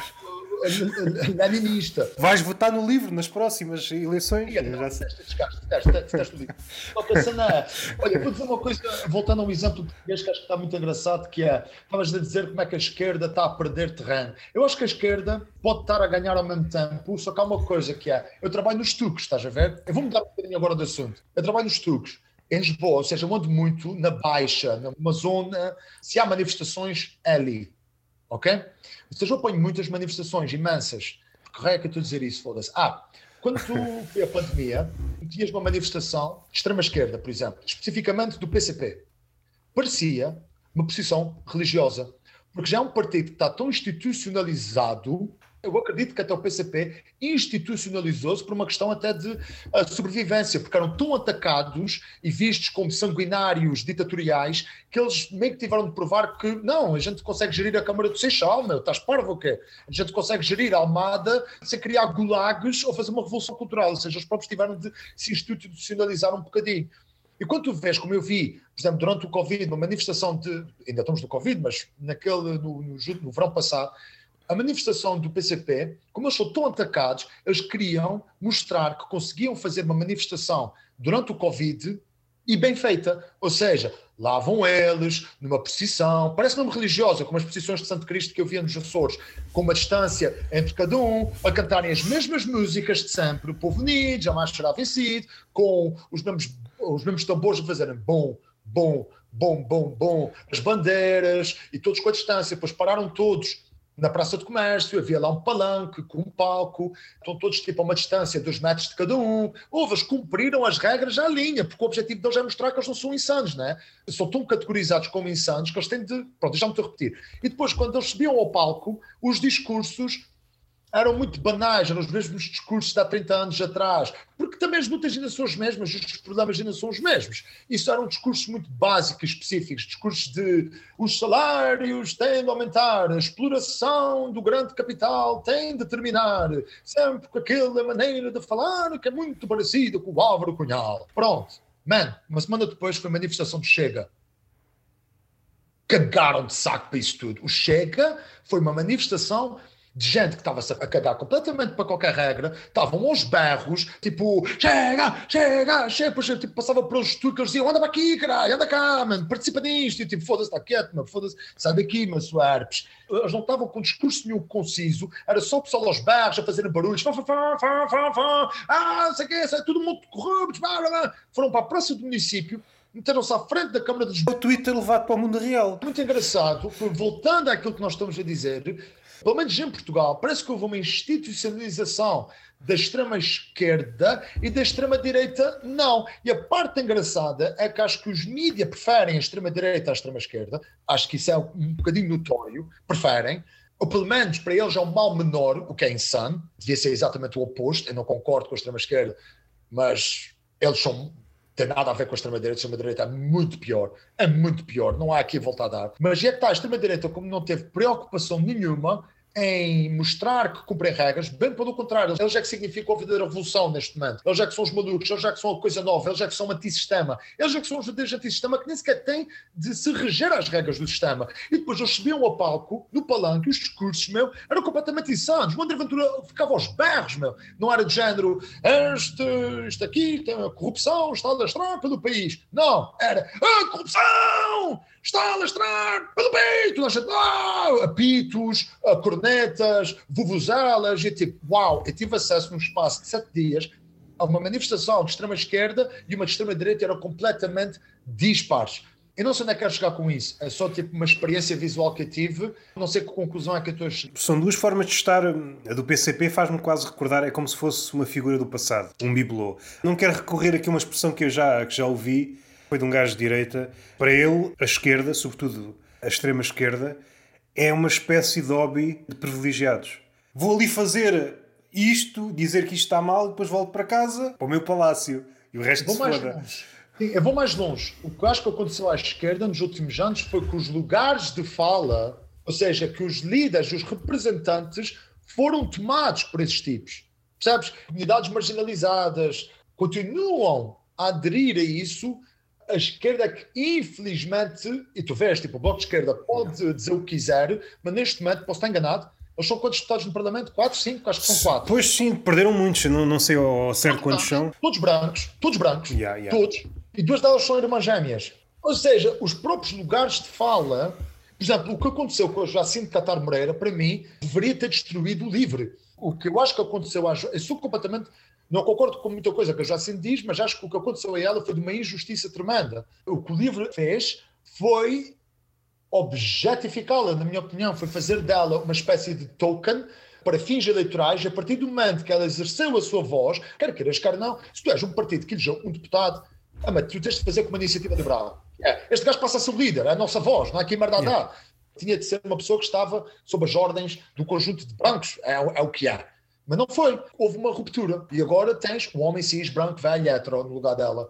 Ou seja, mesmo a esquerda, eu concordo com o que estás a dizer, neste momento parece que é representada por pessoas privilegiadas, mas é porque elas é que estão a tirar o lugar de fala. Pensando humoristicamente, não é engraçado. Sobretudo no livro. Os valores que defende o livro, perceber a reviravolta. Saiu a mulher negra, entrou o gasto de sempre. Vamos defender aqui comunidades marginalizadas e provavelmente a mulher negra, a mulher negra é provavelmente a pessoa com menos poder de fala tudo muito bem, de repente há aqui uma reviravolta e fica tudo igual. Eu, como gosto de ver as coisas arderem, acho sempre muita graça a isso. Ah, ah tá, é engraçado, eu também partilho disso. No fim das contas, não há grande coisa a fazer. Não quero ser catastrofista, mas acho que o homem já deu o que tinha a dar. As grandes ideias naufragaram todas. Acho que foi a conversa anterior que gravei com o Hugo Rosa. Falámos um bocado de inteligência artificial, área de estudo dele, e uma das ideias a que chegámos foi recuarmos até o início tudo aquilo que a princípio é bom, o homem transforma em arma. É esta tendência, e se pensarmos na psicologia que há pouco estavas a dizer, agora estou aqui a pensar, não sei se viste aquele documentário Cambridge Analytica, eles tocam lá nessa parte da psicologia e é, ok, entendemos mais ou menos o que é o ser humano e tudo que nós sabemos sobre o ser humano vamos usar contra ele para podermos retirar mais dele. Ao início, meu, eu sou um chato do caralho nessa merda. É interessante, os problemas que a Cambridge Analytica teve só passaram a ser investigados a partir do momento que beneficiou Trump e Brexit. Yeah. Porque antes disso, o Obama utilizou serviços extremamente semelhantes. O Obama foi o primeiro presidente do Facebook. Yeah. O primeiro. Ou seja, quando tu tens o lado certo, ok, não é que eu concordo com o Trump ou o Brexit. Aliás, acho que pelas coisas que eu disse até agora, mostra que eu não estou muito bem encaixado em lado nenhum. A partir do momento a ferramenta que a Cambridge Analytica tinha foi utilizada para fins que o status quo definiu como nefastos, nomeadamente o Brexit, o Trump, aí nós vamos investigar isso e vamos fazer documentários sobre isso e, fazer, e manufacturing consent em relação a isso, porque garante-te garante-te que se a Cambridge Analytica, a Cambridge Analytica era o nome da companhia, correto? Sim, sim, se, se a memória não falha é isso. Tivesse sido utilizada para fazer com que Hillary Clinton ganhasse, ou para que o Brexit perdesse, não terias de todos documentários a desmontar. Ou se tivesse, não ia estar na Netflix, ia ser feito por um banana no YouTube que ia ser cancelado eventualmente porque no outro vídeo anterior ele disse faggot. Pronto, é o que é. Ou seja, mesmo, mesmo isso é um exemplo de como tudo pode ser utilizado para manter o status quo. Eu acho isso. Pronto, eu não tenho onde chegar com isso. Eu não tenho onde chegar. Mas acho que estou a ser um chato nisso porque é mesmo aquilo que eu penso. Casa com a mesma ideia, é que tudo pode partir de um sítio bom. O ser humano tem este lado, consegue perverter tudo. E pensando na história, na questão de, do lado bom e do lado mau, tu podes partir de um lado bom, mas assim que tu chegas ao sítio que, que, que pode ser teu por direito, pensando em questão de impérios, Está um império muito mau e uns gajos estão de fora, derrubam o império mau. A partir do momento que estás no poder, opa, começas a adquirir os hábitos do antigo. Já agora, porque é que o império era mau? Não era do agrado de alguns, não é? Foi vendido como isto é o mal, portanto nós vamos atacar. Atenção, isso parece que eu estou a fazer um paralelo em relação à Rússia e à Ucrânia, que eu não estou de todo. Por exemplo, a mesma guerra que está a acontecer agora na Rússia e na Ucrânia, eu presto um bocadinho de atenção às notícias. Eu nunca vi um evento tão importante a nível histórico e global que eu me tivesse tão distante. Porque sinto que está a haver uma guerra de propaganda dos dois lados. Eu sinto que eu sou uma marioneta neste momento. Eu cheguei a um ponto em que eu já não acredito. Atenção, o que é que eu acredito? A Rússia invadiu a Ucrânia. Logo, errado. Mas qualquer informação posterior a isso os dois lados da bancada, seja de que mídia for, eu não consigo papar daquilo. Não consigo, meu. Não consigo. Eu já tenho um distrust. O que é que eu estou a falar em inglês? Já tenho uma desconfiança tão grande em relação aos mídias, seja mainstream, seja mesmo underground, que eu, eu simplesmente agora o que é que eu faço? Sei lá, bebo Red Bull e ando a pé. A coisa só vai piorar com o aparecimento do deepfake, com a entrada de inteligência. E Roberto, onde é que entraste agora? Os deepfakes vão ser uma puta de uma maçã. É que agora nós não sabemos distinguir, a maioria não sabe distinguir a realidade da ficção porque não há tempo suficiente. Aquilo que disseste, temos meia hora yeah. para gastar em merdas. Mas se tivéssemos tempo, ainda conseguíamos mais ou menos ver Mas vai chegar a um ponto em que só um especialista mesmo dedicado àquilo vai conseguir yeah, perceber yeah. a diferença. Depois os especialistas vão descobrir que ele escreveu faggot num tweet yeah. há 10 anos E é desacreditado, claro. Ou seja, eu vou ser um ermita intelectual em pouco tempo. É pouco tempo, meu. Eu vou. É, é, este podcast que eu estou a fazer contigo vai ser talvez o último reduto de opiniões que eu tenho. Depois disso, quando perguntarem, mano, o que é que achas de. Eu vou dizer, mano, não sei, eu posso dizer quais são o sabor de Doritos favorito. Eu posso falar, mano. De resto, eu vou ser uma ermita intelectual total daqui a, daqui a uns E se calhar ainda não pensei nisto suficientemente bem para perceber quais são as consequências. Mas aquilo que mais me assusta agora é perceber num episódio do Joe Rogan com um gajo uh, que fez uma série de animação, Midnight Gospel, ou Evangelho da Meia-Noite. Segundo o meu gosto, é provavelmente a melhor série de animação de comédia feita nos últimos tempos. Eu acho que está do caraças. Psicadélica, há um episódio sobre a morte, eu acho que é uma coisa absurda. Mas eles estavam a falar na questão da inteligência artificial e na questão dos bots e é cada vez mais difícil. Eu não sei porque não fui ainda investigar, mas há no Reddit um subreddit em que estão dois bots a falar um com o outro, a ter uma discussão. Pá, já não me lembro qual foi a universidade que, através de inteligência artificial, escrevia artigos mais ou menos científicos. Mas isto para dizer o quê? Estamos a chegar a um ponto, se é que nós chegamos já, aquilo que nós vamos ver, aquilo que nos irrita ou aquilo que, que apoiamos, vai ser dito ou retweetado por bots mais uma vez, porque gosto de ver isto arder, pessoas que não dormem à noite, irritadas no Twitter, porque estão a discutir com bot. Experiência humana, ou seja, somos, somos répteis, meu. Tudo vai ser tipo, mano, tu fazer, na minha opinião, é a não ser que sejas assexual, mano, foto, foder a grande cena, foto, foto com pessoas. Mas não achas que até isso pode vai, vai estar, estar em vias de extinção? O que é foder? Sim, sim sobretudo o Japão. Há um livro, agora vou, estive a citar filósofos e agora vou citar um humorista que tem um livro, o Anzi Azari, tem um livro de. Hum, epá, acerca do amor e da paixão, e há lá um capítulo onde ele fala, se a memória não falha, do Japão. E no Japão, as gajas estão com problemas porque os gajos ninguém quer foder pessoal que está a ser namorada vá para o Japão, pode ser que se sabe. E há vários estudos que apontam que o homem contemporâneo está a fazer muito menos sexo do que se fazia. Era um filme que é do, do Sylvester Stallone, em que eles faziam sexo com as mãos dadas. Uma coisa assim, eu lembro-me vagamente. Yeah, yeah, yeah. Assim, eu acho que o que também está a acontecer, opá, não sei, existe teorias da conspiração de que aquilo que tu consomes reduz mesmo a tua testosterona e que se isso é um plano maquiavélico por parte dos Illuminati, não sei. não sei, não sei. Por acaso, sabes que havia uma teoria propagada pela extrema-direita, porque era propagada pela extrema-direita, era descredibilizada, mas que agora está mais ou menos aceito, que é verdade, os queixos dos homens têm perdido preponderância. O queixo de um homem é uma característica de Chad, né? Pronto. Mas a verdade é, os estudos mostram que num espaço muito curto, ou seja, nos últimos 20, 30 anos, os queixos diminuíram.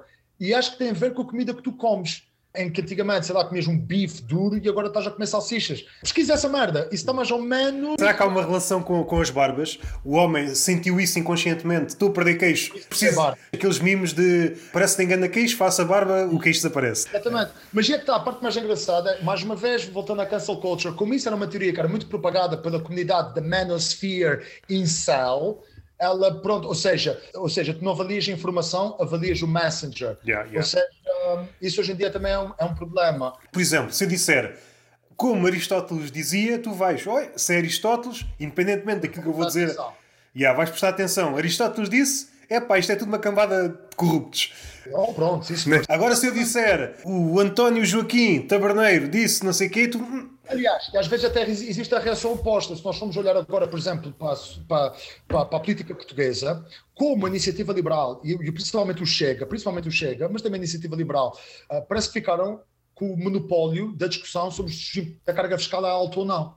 E se tu fores analisar, antes de existir o Chega, a iniciativa liberal, a extrema-esquerda, mesmo o bloco de esquerda, tinha um, uma componente populista, tinha impostos, nomeadamente que o IVA era demasiado alto, os impostos sobre o trabalho eram extremamente altos, etc. Mas agora, como o discurso da carga fiscal ser alta está a ser utilizado pela extrema-direita, mais com o intuito da parte deles de diminuir em relação aos ricos em relação às corporações, por isso, já, yeah, não estão a diminuir os impostos para ti e para mim, mas como eles estão a utilizar o discurso de impostos mau, então parece que a esquerda está a combater esse discurso, esquecendo-se que existe uma parte da população que de facto acha que a carga fiscal é alta.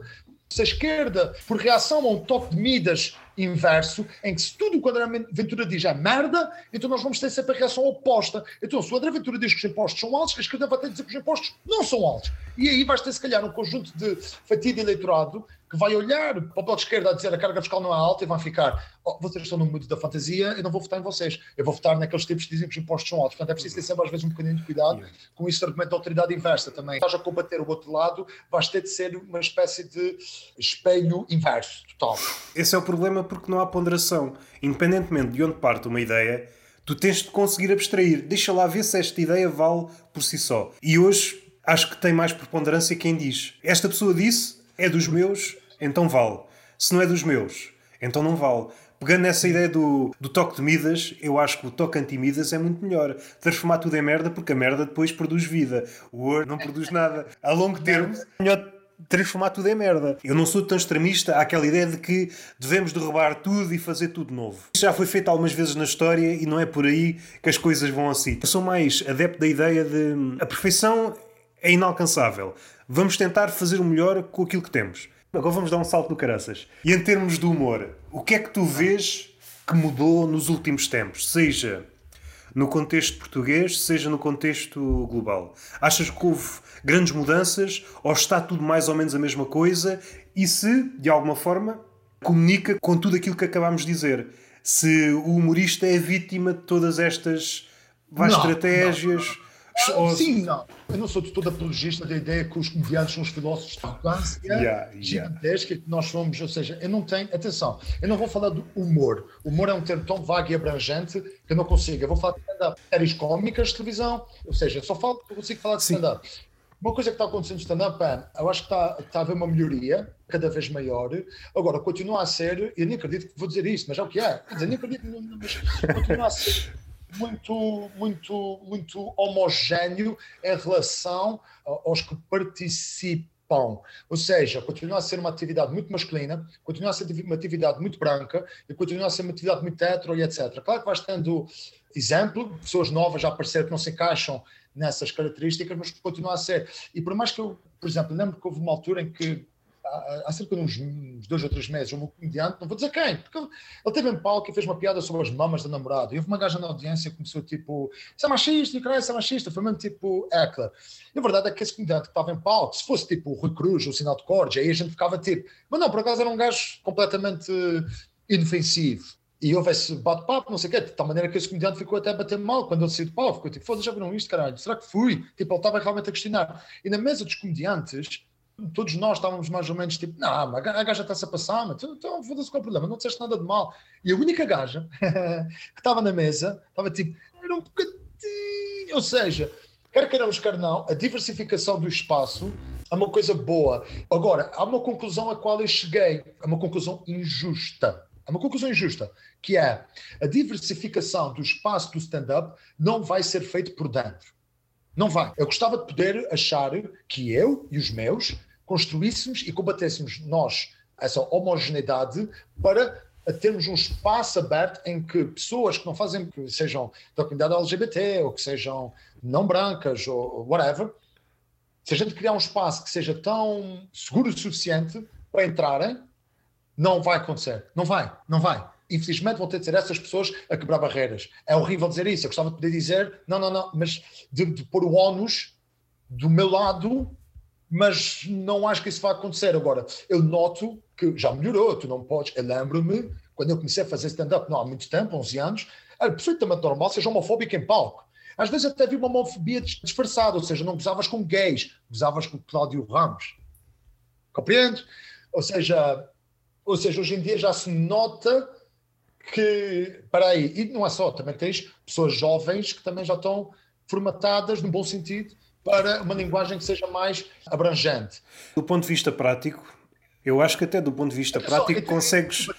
Deixa-me só continuar, desculpa, peço imensa desculpa, Roberto. Dá-lhe, dá-lhe, dá Provavelmente estou a parecer muito condescendente e pedante, Não é de todo o meu objetivo, mas é uma coisa que eu noto que, pessoalmente, imagina, uma coisa é somos demasiado brancos. Caralho, estás em Portugal, meu. Eu acredito que 90% da população é branca, foda-se. Caralho. Mas, por exemplo, principalmente em mulheres. As mulheres correspondem a metade da população, ou mais, ou 51, 52% da população. E continua a ser uma em cada noite de stand-up que eu faço, ou quiçá duas. Ou seja, será que as mulheres que querem fazer stand-up vão ver stand-up e ficam, não sei se este ambiente é para mim e por isso não fazem. Não sei, não faço a mínima. Eu agora acho que estou a ser até arrogante e a falar por outras pessoas. Eu não quero fazer isso tudo. Aliás, nem acredito. E qual é o critério? Agora vou, vou esticar e vou ser buçal. Será que o critério utilizado pelas mulheres é aquele critério, não sei se é válido, muitos comediantes, que é o número de, de risos por minuto. E as mulheres, para avaliar se entram ou não no stand-up, é o número de pilas por minuto número de vezes que o comediante diz pila ou variantes de pila, não é? Possam deixar desconfortável. Mas indo um bocado atrás àquilo que eu queria dizer, há uma solução prática. Aquilo que estás a dizer, piadas homofóbicas ou eventualmente homofóbicas, o lado prático disso resolve. Se são piadas boas ou más, já foram feitas, não vale a pena estar a fazê-las novamente. Pensando no stand-up, ok, vamos lá fazer outra coisa. Se já foi feito, acho que não vale a pena repetir. Mas aqui há este problema que é aplicável ao stand-up ou a qualquer área. Tu és sempre hum, a palavra não é aconselhado, mas norteado pelas tuas referências, sejam as portuguesas, sejam as lá de fora. E aquilo que te está a bater pode levar as pessoas para um lado ou para o outro. Falei com alguém, já não me recordo com quem. Normalmente há uma flutuação no stand-up que é há um momento em que as histórias estão a bater, ou seja, há um comediante que se calhar arrebenta a fazer storytelling e de repente toda a gente faz storytelling, depois há uma fase de onliners, então toda a gente faz onliners e depois volta outra vez. É grupo? Era, sim, era sim, sim. Sim. Toda a gente fazia, toda a gente, 10 anos atrás, sim, sim, era sim. até. Por exemplo, eu digo já, eu às vezes noto que existem fantasmas que não existem, não é? Quando alguns comediantes queixam-se do politicamente correto. Ah, eu digo-te a minha experiência. Eu posso estar enganado e um dia ser cancelado por causa de uma piada estúpida. Além de que eu admito que tenho piadas que já não digo por reconhecer. Eu tinha um beat enorme sobre transexuais que eu agora olho para trás e fico, oh shit, isso é transfóbico foda. Então, é, mas imagina, e é que está uma parte engraçada, eu pelo menos não sou conhecido o suficiente, não há uma gravação de eu fazer essas piadas que eu saiba, ou seja, posso evoluir. Imagina, tipo, eu agora, eu não tenho problema nenhum em admitir que reconheço que as piadas que eu eram homofóbicas, só que eu não sabia bem na altura. Mas imagina que isso tinham sido tweets há 10 anos atrás. Estava eu a dizer, ou seja, e depois imagina, se alguém dissesse, tu disseste essa merda e dizia era uma pessoa diferente. Ninguém é uma pessoa diferente há 10 anos atrás. É tipo, caralho, Achem, foda-se. Eu, era uma, eu escrevi piadas diferentes. Atenção, pode haver piadas que eu faço agora que não são as melhores. Mas, porquê é que eu estou dizer isto, caralho? Foda-se. Eu ia chegar a algum lado. Ah, do politicamente correto. Muitas vezes o que é que acontece é, eu não acho que é politicamente correto, mas existe uma evolução de linguagem que sempre existiu. Sempre existiu. Estás a ver? Tipo, o blackface não passou a ser uma cena errada há cinco anos atrás já é errado há algum tempo, talvez não em Portugal, mas na América. Mas pronto, a gente acaba por chegar um bocadinho lá, mas na América cancelaram blackface nos anos 30, caralho. Foda-se, não é? Ou seja, a própria sociedade vai evoluindo a sua linguagem e a percepção dos temas e evoluir com eles não é ceder aos ditadores da censura, ok? Pronto, às vezes existem. É ou não é verdade que existe pessoal woke estão para lá de Bagdá, que vão cancelar para dizer para lá de Bagdá, porque estou a ser xenófobo, ou dizer para lá de Bagdá, porque estou a dizer que Bagdá, o Iraque, está tão distante da minha sociedade que é considerado como já uma coisa muito diferente. Eu estou a ser racista com os iraquianos. Está a perceber? E ah, existem malucos às vezes vejo comediantes falarem mal do politicamente correto, mas eu, pelo menos, já o viste atuar. Já há algum tempo não vejo, não sei se entretanto estás mais manso. Não, uh, continua a ser uma besta quadrada, ou seja, isto no sentido de que eu não falo de mal me queres nem de despachupas, eu continuo a ser uma pessoa com uma linguagem bruta, eu não gosto de subtilezas, eu não gosto de inuendo, eu detesto expressões como ele vai de marcha atrás, não, leva no cu, diz, leva no cu e, e depois ela, depois a mulher, estás a ver, quando elas para a chacha, não é para a chacha, diz cona, teste, inuendo, como se teste. Portanto, eu continuo a ser uma pessoa com uma linguagem popular em palco e não sou necessariamente uma pessoa com muitos estudos para fazer piadas sobre o IRS. Ou seja, não noto que politicamente existe uma coisa é uma coisa irritante que muitas pessoas woke dizem que é não é politicamente correto é senso comum. Mas a verdade é que é, eles têm um bocado de razão. Esse problema é tão vasto tão vasto eu acho que o politicamente correto sendo que quem inicialmente se, se assumia enquanto paladino do politicamente correto já não gosta de ser reconhecido como politicamente correto, vítima daquilo que acontece com muitas palavras, aquela ideia de linguagem neutra, que para mim parece uma coisa estapafúrdia. Não há linguagem neutra, ou melhor, inicialmente pode ser neutra, mas depois acontece aquilo que acontece em todas as palavras. Nós vamos maculando a palavra de sentidos e deixa de ser neutra. É impossível uma linguagem neutra a longo termo. A neutra, tipo, em relação ao género binário? No sentido de não ofender ninguém. Isso é impossível. Ah. Isso é impossível. Tu podes pensar numa palavra mais inócua. Olha, o exemplo, acho que é o exemplo capital, a palavra puta. Desculpa, desculpa. Não sei se vou dizer na Idade Média, mas sei que houve um tempo em que a palavra puta queria dizer exatamente o contrário daquilo que quer dizer hoje. Ou seja, todas as palavras têm uma trajetória. Começam por querer dizer alguma coisa, vão ganhando vários significados, depois há uns que são predominantes, outros mais exóticos, pouca gente conhece, e só isto já é problemático. Quando pensas todas as palavras querem dizer apenas uma coisa. Isso aí já é problemático. Mostra a tua miopia em relação, seja à palavra, seja ao discurso. Tu deixa-me acrescentar aqui duas coisas. É, tu tens toda a razão. Mas também há aqui uma cena que é, vamos, vamos uh, imaginar, tipo, totalmente na sociedade hoje em dia, tu podes tirar coisas fora de contexto. É a manobra mais comum. exatamente, ou seja, tu às vezes pode haver uma tentativa de te cancelar por, imagina, como fizeram com o Joe Rogan com as, a compilação de N-word. Se bem que no contexto norte-americano é muito difícil dizer essa palavra sem que seja problemático. Mas isso é o país deles, não, eu não sei como é que é. Agora, vamos imaginar, tu lembras de um beat do Bill Burr que ele repete faggot constantemente? Recordo-me vagamente, sim, sim, recordo. É assim, há quem possa considerar, tirando fora de contexto, que o beat é extremamente homofóbico, que ele está a dizer uma palavra que não é suposto dizer. Mas se tu fores analisar o beat todo, o beat é até relativamente woke. Porque o que ele está a dizer, ele é tão vítima do habitat onde ele viveu, que a masculinidade tóxica permeou de tal maneira que ele não consegue ir comprar uma abóbora para festejar o Halloween. Porque se ele for comprar uma abóbora, o cérebro dele está a dizer: Ah, mas estás um ganda paneleiro. E ele diz: Foda-se, agora já não consigo comprar puta de uma abóbora. Ou seja, a piada dele é a desconstrução de masculinidade tóxica. O que ele está a dizer é que ele é vítima de não poder dar um abraço a um peluche. Ele é vítima de não poder estar em contato com as suas emoções, de não poder ir para lá da prisão que a masculinidade o meteu dentro. E a maneira como ele diz que tem piada, o cérebro dele está sempre a chamar de faggot. Ou seja, se tu pegares nesse beat e simplesmente tirares ele a dizer faggot constantemente, ele deve dizer para aí 20 vezes naquele beat, tu vais dizer, é para esse gajo é homofóbico para caralho. Quando não é isso tudo o que ele está a dizer. O beat dele chega a ser, na minha opinião, extremamente woke. E ele fez esse beat há 20 anos atrás. Ou seja, ele já estava a reconhecer. Pronto, eu, eu vou repetir, não é? Agora, ao mesmo tempo, também tens de ter cuidado quando dizes essa palavra. E ele faz isso bem. Porque vamos imaginar, o meu trabalho como comediante, e nisso eu estou-me a cagar para aqueles que dizem a fazer pensar, somos os filósofos tempo moderno, para ir além. Eu, pelo menos, já não acho isso. Pelo menos a nível de stand-up. O meu trabalho é fazer rir as pessoas. Eu estou à mercê da audiência. Eu estou. Para as pessoas se rirem, eu quero que elas estejam bem. Se eu sei, mesmo que eu não saiba, mas imagina há homossexuais na audiência, ok? Que é uma, é uma probabilidade.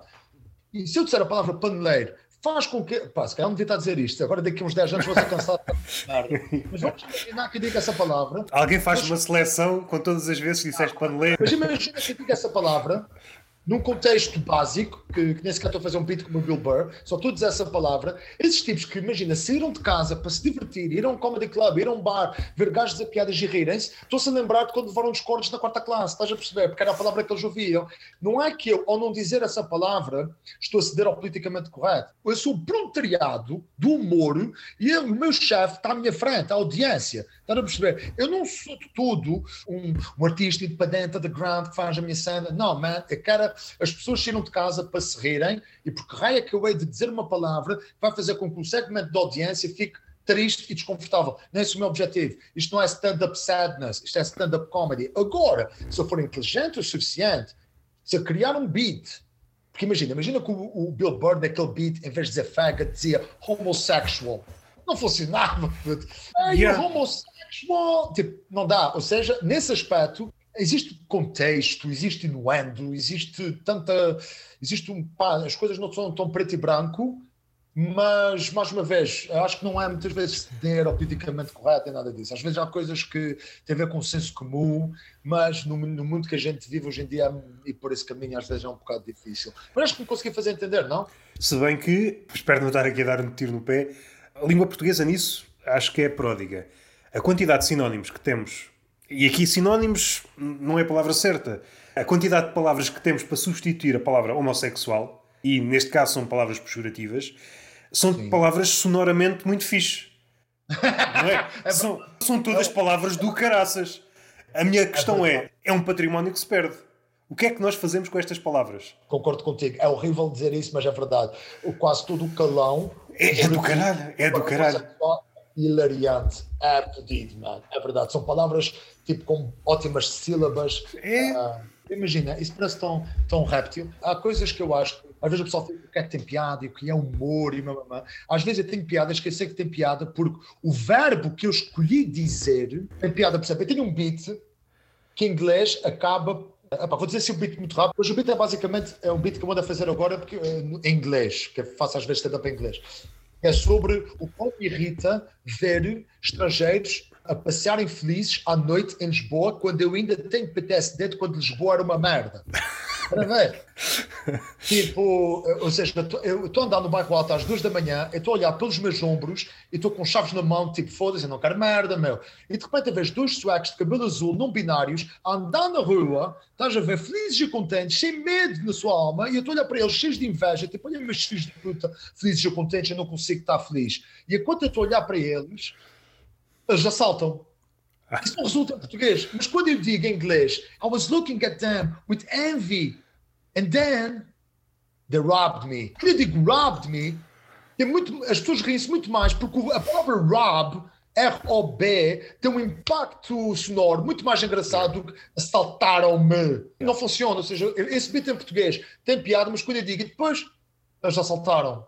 Ninguém acha piada, mas em inglês eu digo, and then they robbed me de repente as pessoas riem-se, ou seja, aquilo que faz rir às vezes nem é tanto, tem a ver às vezes com a puta do som, não há intelectualidade nenhuma yeah. nisto. Yeah, yeah, yeah. Sim, sim. É a mesma coisa que fazer malabarismo, não vale um caralho. Stand-up é a cena mais embaraçosa que existe. Qualquer gajo que faz stand-up e acha que aquilo é um trabalho decente e inteligente, que se ponha na puta. O que a gente faz é ser palhaços adultos. Não é bem a mesma coisa, mas quase que toca nesse, nisso que estás a dizer. Falei com o Pedro Alves e há um, um beat onde a forma como ele diz as palavras diz o desvairado. Já ouviste isso? A palavra desvairado e diz outra qualquer. Muita da graça daquilo é a forma como ele diz a palavra, a forma como ele arranjou para dizer a palavra.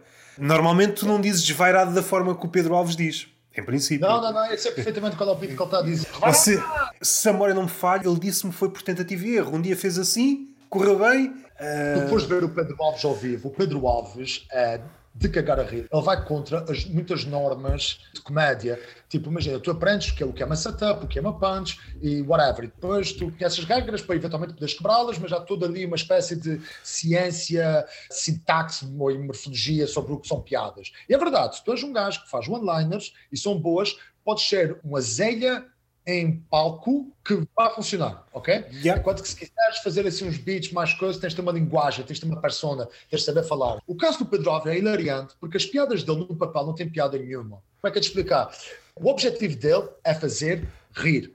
Não precisa de fazer sentido. O Pedro Alves tem uma piada que é só assim. Pá, outro dia comprei um pacote de azeitonas, um frasco de azeitonas e lá dizia, pode conter amendoins. Não pode. Não pode Puta, é só isso, meu. É, mas ele consegue que isso tenha piada, eu não tenho a mesma linguagem que ele. Mas a punch dele é só dizer não pode. Eu publicar essa rei quando só com ele afirmar que não, não pode haver amendoins e azeitonas, não faz sentido nenhum. Ele só diz não pode. A cena, aquele escrito. Yeah, não tem não piada. mas dito por ele, pela linguagem dele, parece que todas as piadas do Pedro Alves são incompletas. Estás a perceber? Fica só ali no ar. Vai, ah, mas o objetivo de Pedro Alves, se fores falar com ele, o gajo parece mesmo um, um proletariado do, do, humor, porque a cena dele é: ele diz uma merda, se as pessoas se riram, passa para a próxima. Não precisa de haver um ponto final, não precisa de haver uma conclusão, não precisa de haver uma finalidade objetiva. É só. Aliás, já, já vi o Pedro Alves começar uma piada, o público cagar-se a rir com a premissa ele não continua a piada porque o objetivo já está feito. O objetivo dele, ou seja, eu admiro o Pedro Alves Jampal, ele acaba por um, diluir o nosso trabalho, chamar isso trabalho. Agora estava a pensar do ponto de vista quase conceptual, ele fazer um, uma espécie de sol em que não terminava piada nenhuma. Roberto, às vezes acontece-me pessoal, tipo, sei lá, o pessoal assim da comédia, vira-se para mim dizer-me, tipo, pai, tinha aqui esta ideia, não sei como é que é transformá-la numa piada. Ele começa a contar-me, ele está-me a dizer uma opinião. E é tipo, pá, muitas vezes, eu percebo que às vezes queiras fazer do stand-up uma espécie de veículo em que podes canalizar as tuas opiniões de uma maneira cómica. Podes fazer isso, obviamente, eu não sou autoridade nenhuma sobre aquilo que se deve fazer ou não. Muitas vezes é só tipo, mano, às vezes a piada é só tipo, o teu objetivo é fazer rir, não, não é fazer com que tu exponhas uma ideia ou, ou que faças as pessoas vir para o teu lado ou não, mas já é que está, eu estou-me a cagar, as minhas piadas, 90% das minhas punchlines é levando cru. Partir de um sítio qualquer, vai acabar levar no cu.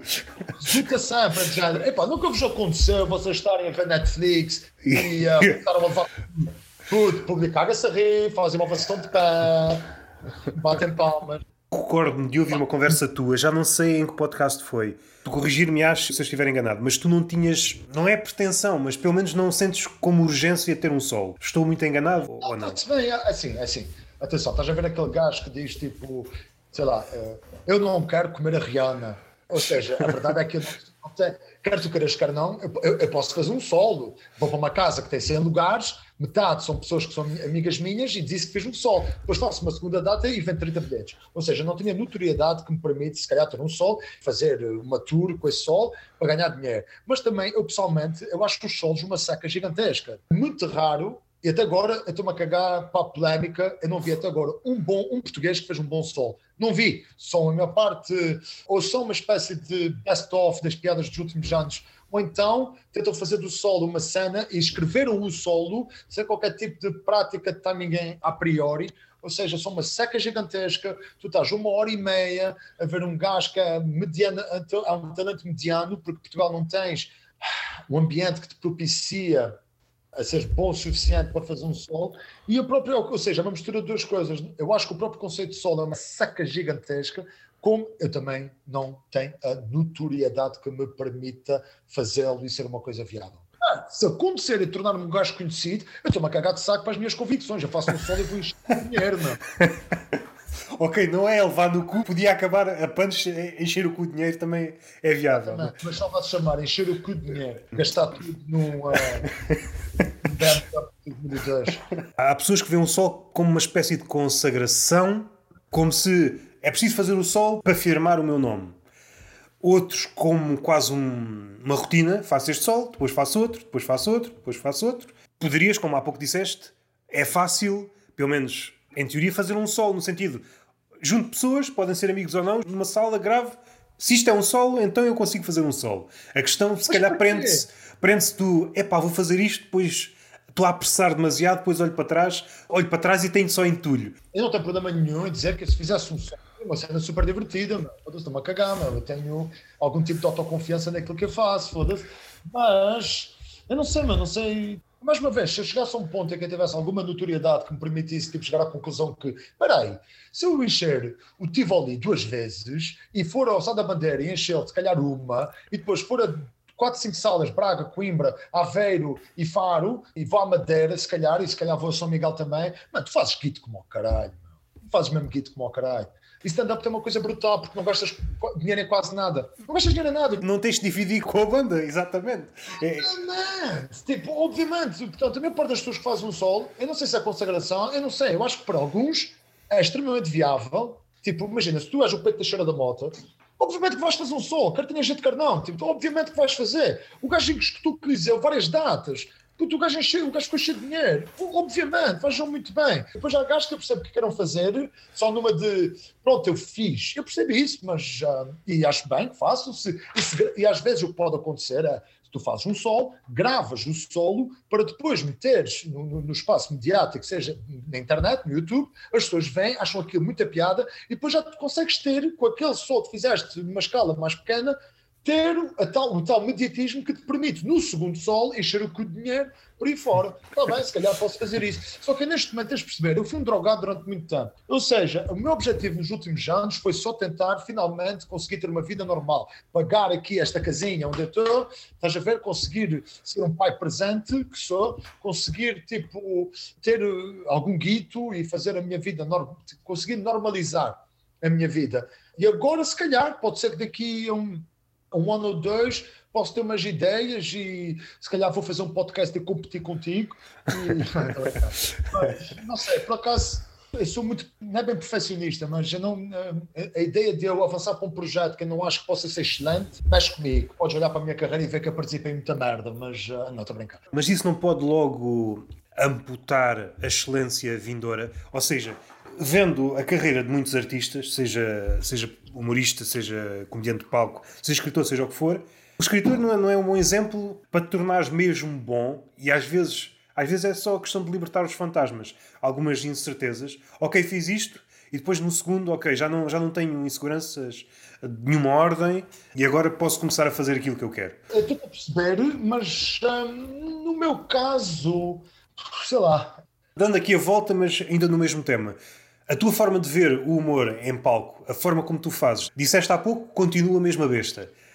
Mas o teu olhar, aquilo que te faz rir mudou ligeiramente?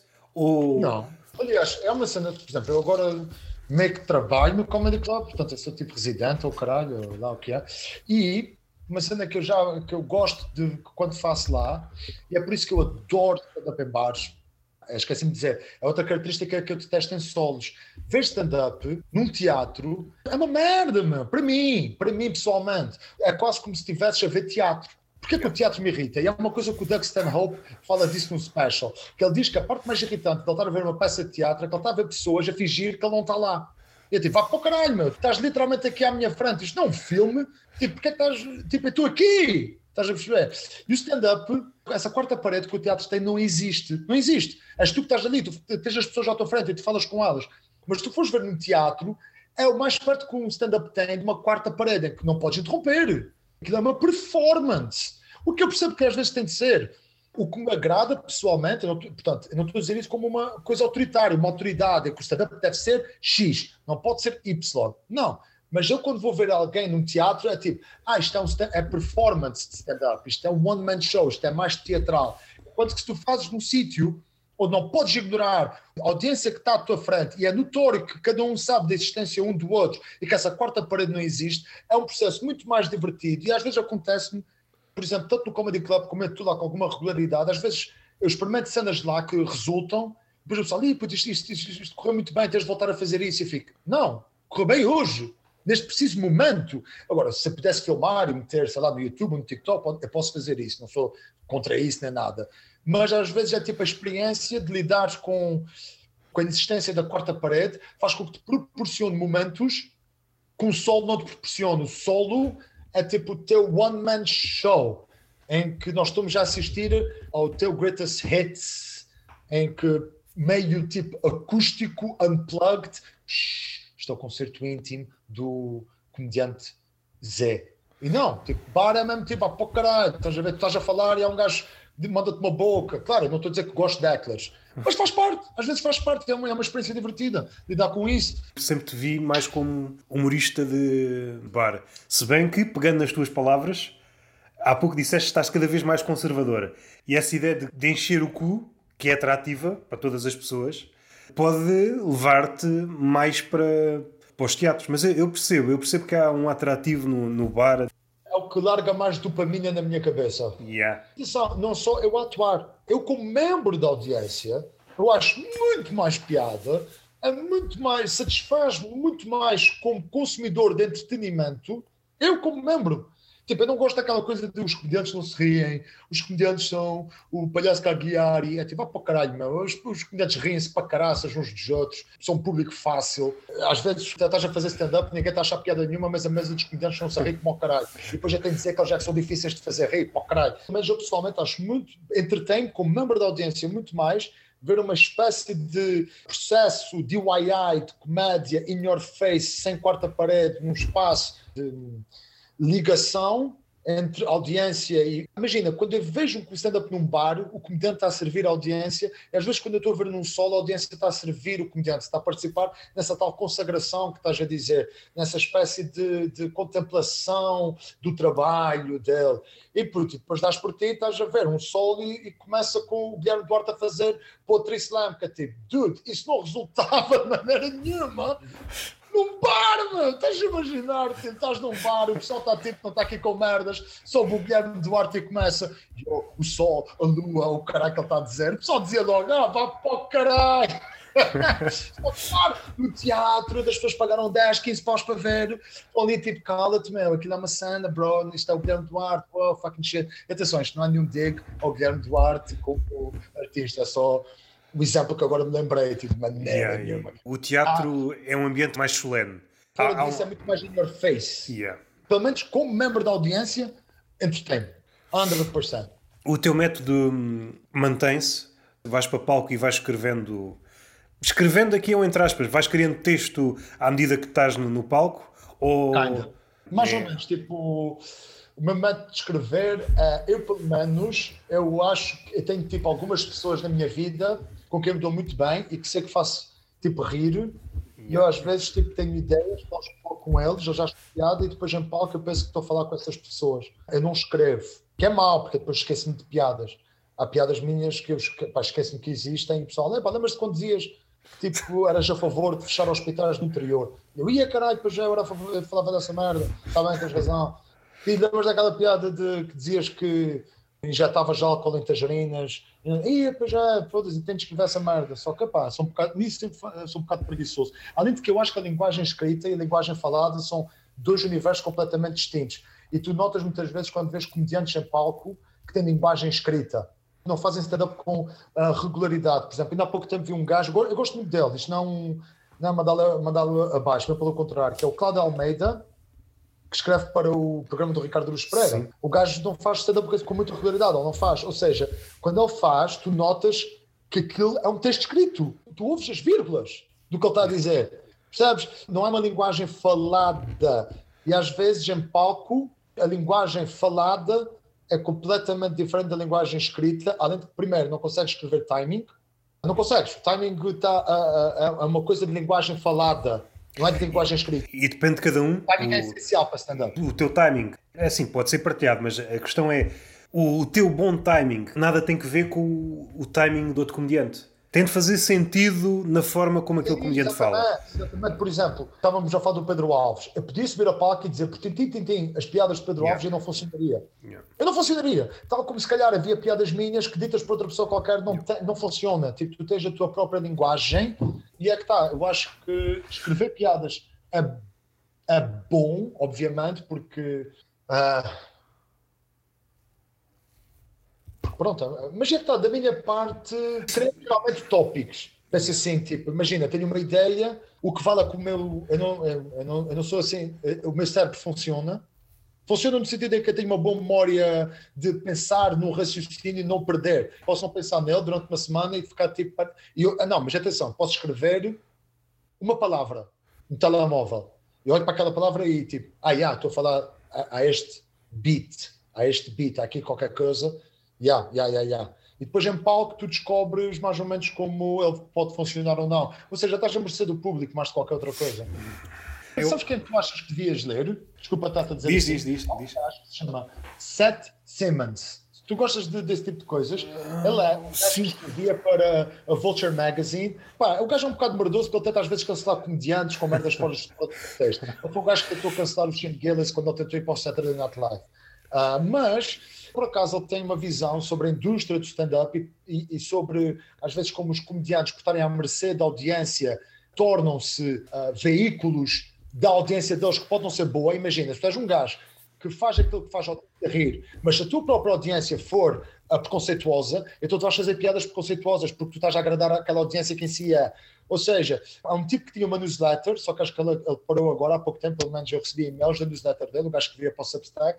É uma pessoa muito interessante e eu aconselho-te tipo, a pesquisar Seth, tipo Seth, C-E-T-H, e Simon. Pegando na tua ideia, eu acho que há um perigo. Eu acho que falei nisto na questão do, do cinema com o Daniel Cruz. Foi guionista na série do Carlos Pereira. A questão da, da linguagem vá, mais acessível. Eu compreendo que há um fosso entre a linguagem escrita e a linguagem falada. Mas depois há um perigo. Há um perigo de toda a gente começar a falar da mesma forma. Ou queres fugir do aspecto formal, começares a copiar ticos daquilo que achas que deve ser a linguagem falada. Isso pode ser problemático. Às vezes vejo em filmes, está toda a gente a falar da mesma forma. Esse tipo de linguagem, vá, digamos de rua, envelhece muito a mal. Uma das minhas preocupações, os escritores já pensaram nisto, os poetas também, vamos optar por uma linguagem mais formal ou por uma linguagem mais coloquial, uma linguagem do dia a dia. Ou isto só para a linguagem do dia a dia corres o perigo de às tantas. Mas tá. acho que isso é o talento do, do, do, argumentista. Sim, não. sim, sim, sim. Parece-me que já não é sequer ponderado a possibilidade de, ok, vamos inventar uma nova forma de falar. Estava aqui a pensar em alguns filmes do, do Fellini. É claro que a distância já é enorme. Há filmes, sobretudo mais antigos, em que a linguagem nada tem que ver com a linguagem falada. Resumidamente, é uma nova proposta de linguagem. Ah, mas já estamos a um caminho que eu não, não sei muito bem como, qual é a minha opinião. A mim assusta-me nem sequer a ver esta alguém chegar a palco e ter uma nova proposta de linguagem. Uma forma de falar que não é inteiramente Olha, formal. Gatsby. Desculpa, Ana Gatsby. Não a vês como uma nova forma de linguagem. Aquilo que ela articulou já foi articulado por outras pessoas. Não, mas fala de linguagem stand-up em que ela, de repente, sem tu te aperceberes, há uma manipulação positiva há uma manipulação em que há um certo um início de preliminares cómicos, depois há toda uma espécie de, é em que ela, há uma desconstrução à tua frente da linguagem de stand-up, mais de qualquer outra coisa, em que ela critica o humor autodepreciativo, por exemplo, e, de como, e depois, de repente, sem tu te perceberes, não há assim um corte muito grande, entra um discurso agressivo no bom sentido, em que se o stand-up começasse com ela, com, com, o discurso final, fosse no início, epá, não, eh, não, não ia funcionar. A maneira como ela manipula a percepção da audiência sobre o que é stand-up, né?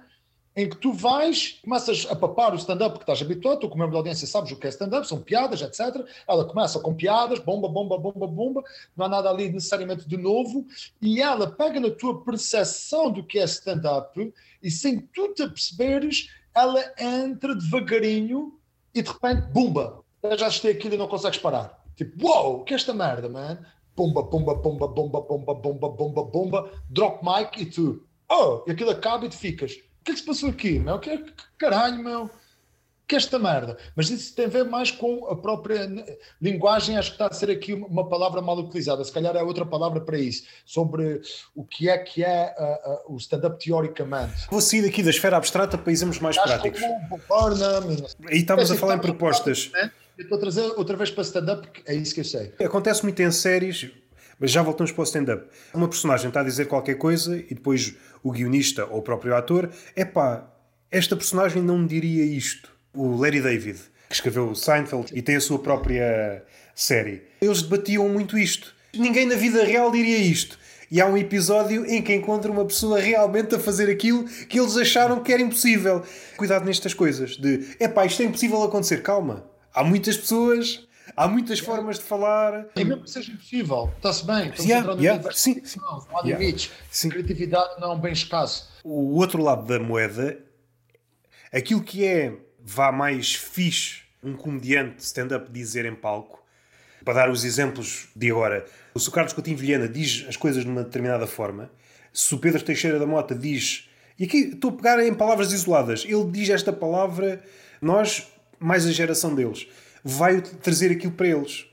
No caso deles, eles utilizam a linguagem do target deles, o que é muito importante. Às vezes, a própria audiência, eh, às vezes anseiam é por uma tradução daquilo que é a sua a sua a, sua, sua vivência, não é? A sua vivência, yeah. Veja um gajo que sobe a palco e utiliza o mesmo calão que tu, estás a ver? Que yeah. fala sobre situações com as quais tu passaste. Às vezes também o verdadeiro talento é fazeres com pessoas que não falam como tu. Yeah, que não yeah, têm yeah. experiência, conseguem mesmo assim sentir uma certa simbiose e perceber, tipo, oh, Xana, eu estou a perceber, eu estou a entender. Isso é que se calhar é o verdadeiro uh, talento. Eu também estou mais inclinado para aí. Eu não cresci em Staten Island, nos anos 90, uh, ah, como uma pessoa negra, mas eu adoro Wu-Tang Clan. Estás a perceber? Eu não preciso. Eu sou, eu sou de uma ilha, eu sou de São Miguel, yeah. mas eu sou tipo um gajo branco de uma ilha rural eu consigo tipo ouvir cash flows, everything around me e estar tipo, é top esta merda, man. É top. E nesse caso somos países diferentes, línguas diferentes, etnias diferentes, tudo, tudo experiências diferentes, mas os gajos são bons o suficiente para ficar tipo, oh, é todo pá, man. Eu estou de pari. o gajo tem de proteger o queixo. Sim, já é por si reduzido para tocar naquele tema de há pouco, que é um queixo pequenino, cada vez mais. Em primeiro lugar, estás a foder com o pior. Eu enfio vacinas na tua cabeça como se fosse um enfermeiro. é aquele tipo de preocupações que é mesmo pessoal que pensa demasiado sobre um determinado tema, porque o público não está a pensar. Toda a gente começa a falar da mesma forma. Preocupa-me. Porque aí entrando naquela ideia outra vez. Hoje em dia, hoje em dia, hoje em dia, estás-me estás E isso faz-me uma certa confusão, porque volta àquela ideia do, do Bergson do, do livro do, do riso.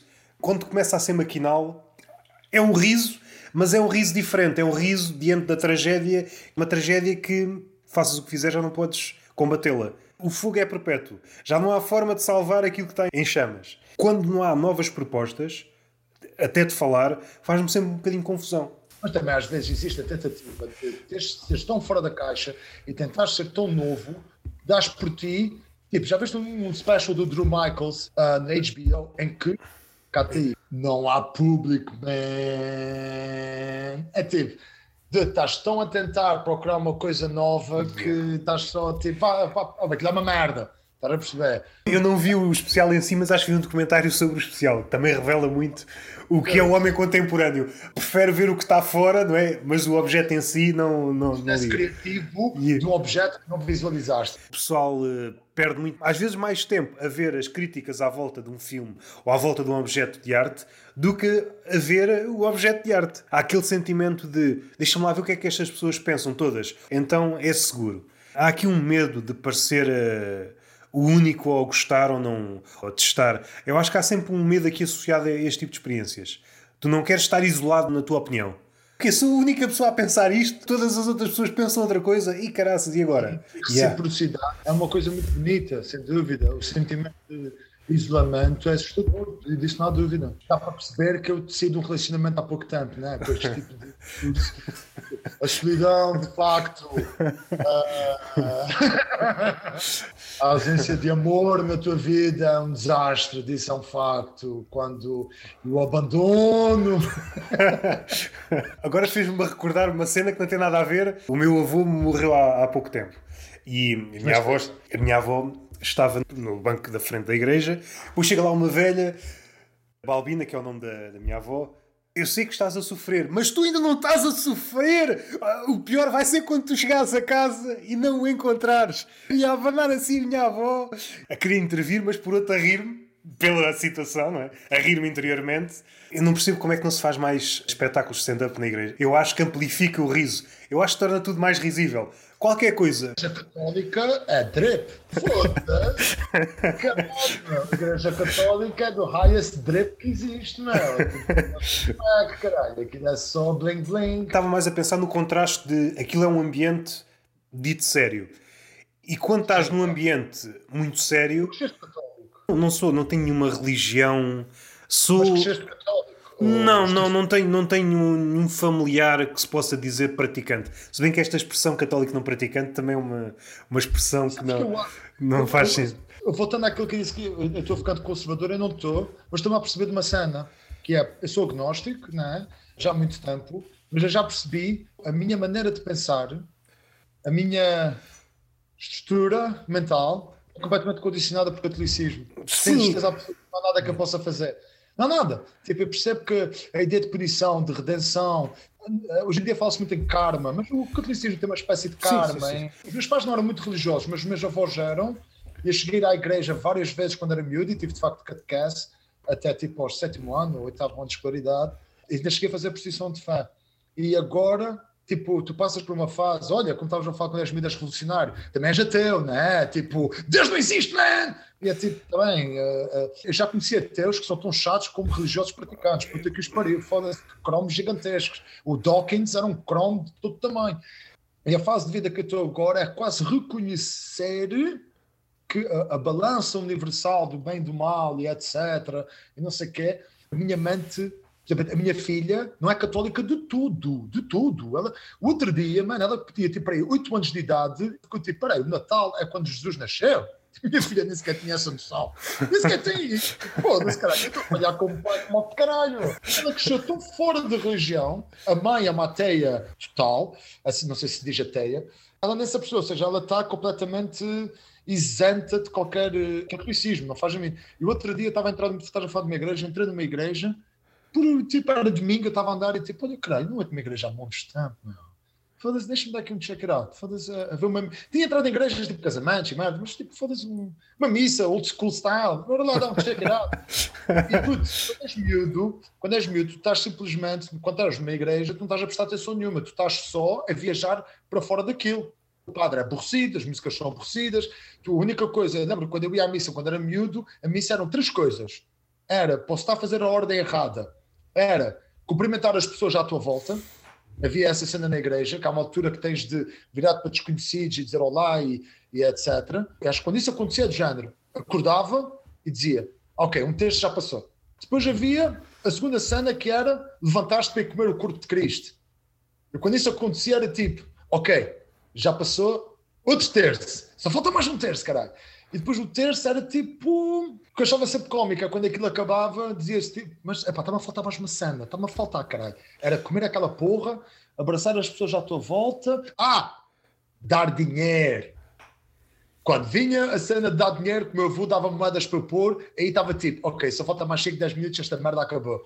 Mas não prestava atenção a nada. E de repente, tanto na igreja, estou ali, pá, tu prestas atenção àquilo e é básico, pelo menos, se calhar tive azar, mas é tipo, Basicamente, aquilo é Nosso Senhor, Deus, Jesus, whatever, e peço desculpa porque eu sou um monte de merda. Peço desculpa porque eu sou uma merda. Tipo, eu ouvir aquilo, eu estava a dizer, foda-se, como é que eu vi? Ah, que caralho, isto é tão.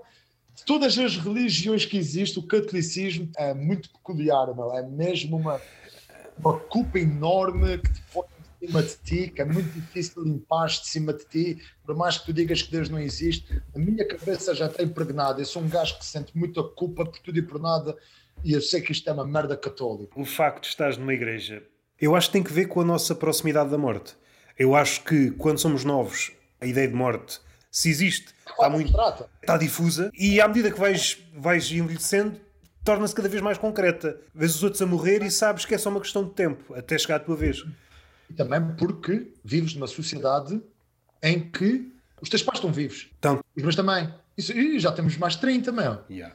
Isso há uns 50 anos já não bem assim. Ou seja, nós já vivemos numa cidade com um avanço tecnológico tão grande em que o primeiro funeral que eu fui eu já eu não era miúdo, meu. Eu já tinha tipo 18 anos, foi um puto que se suicidou.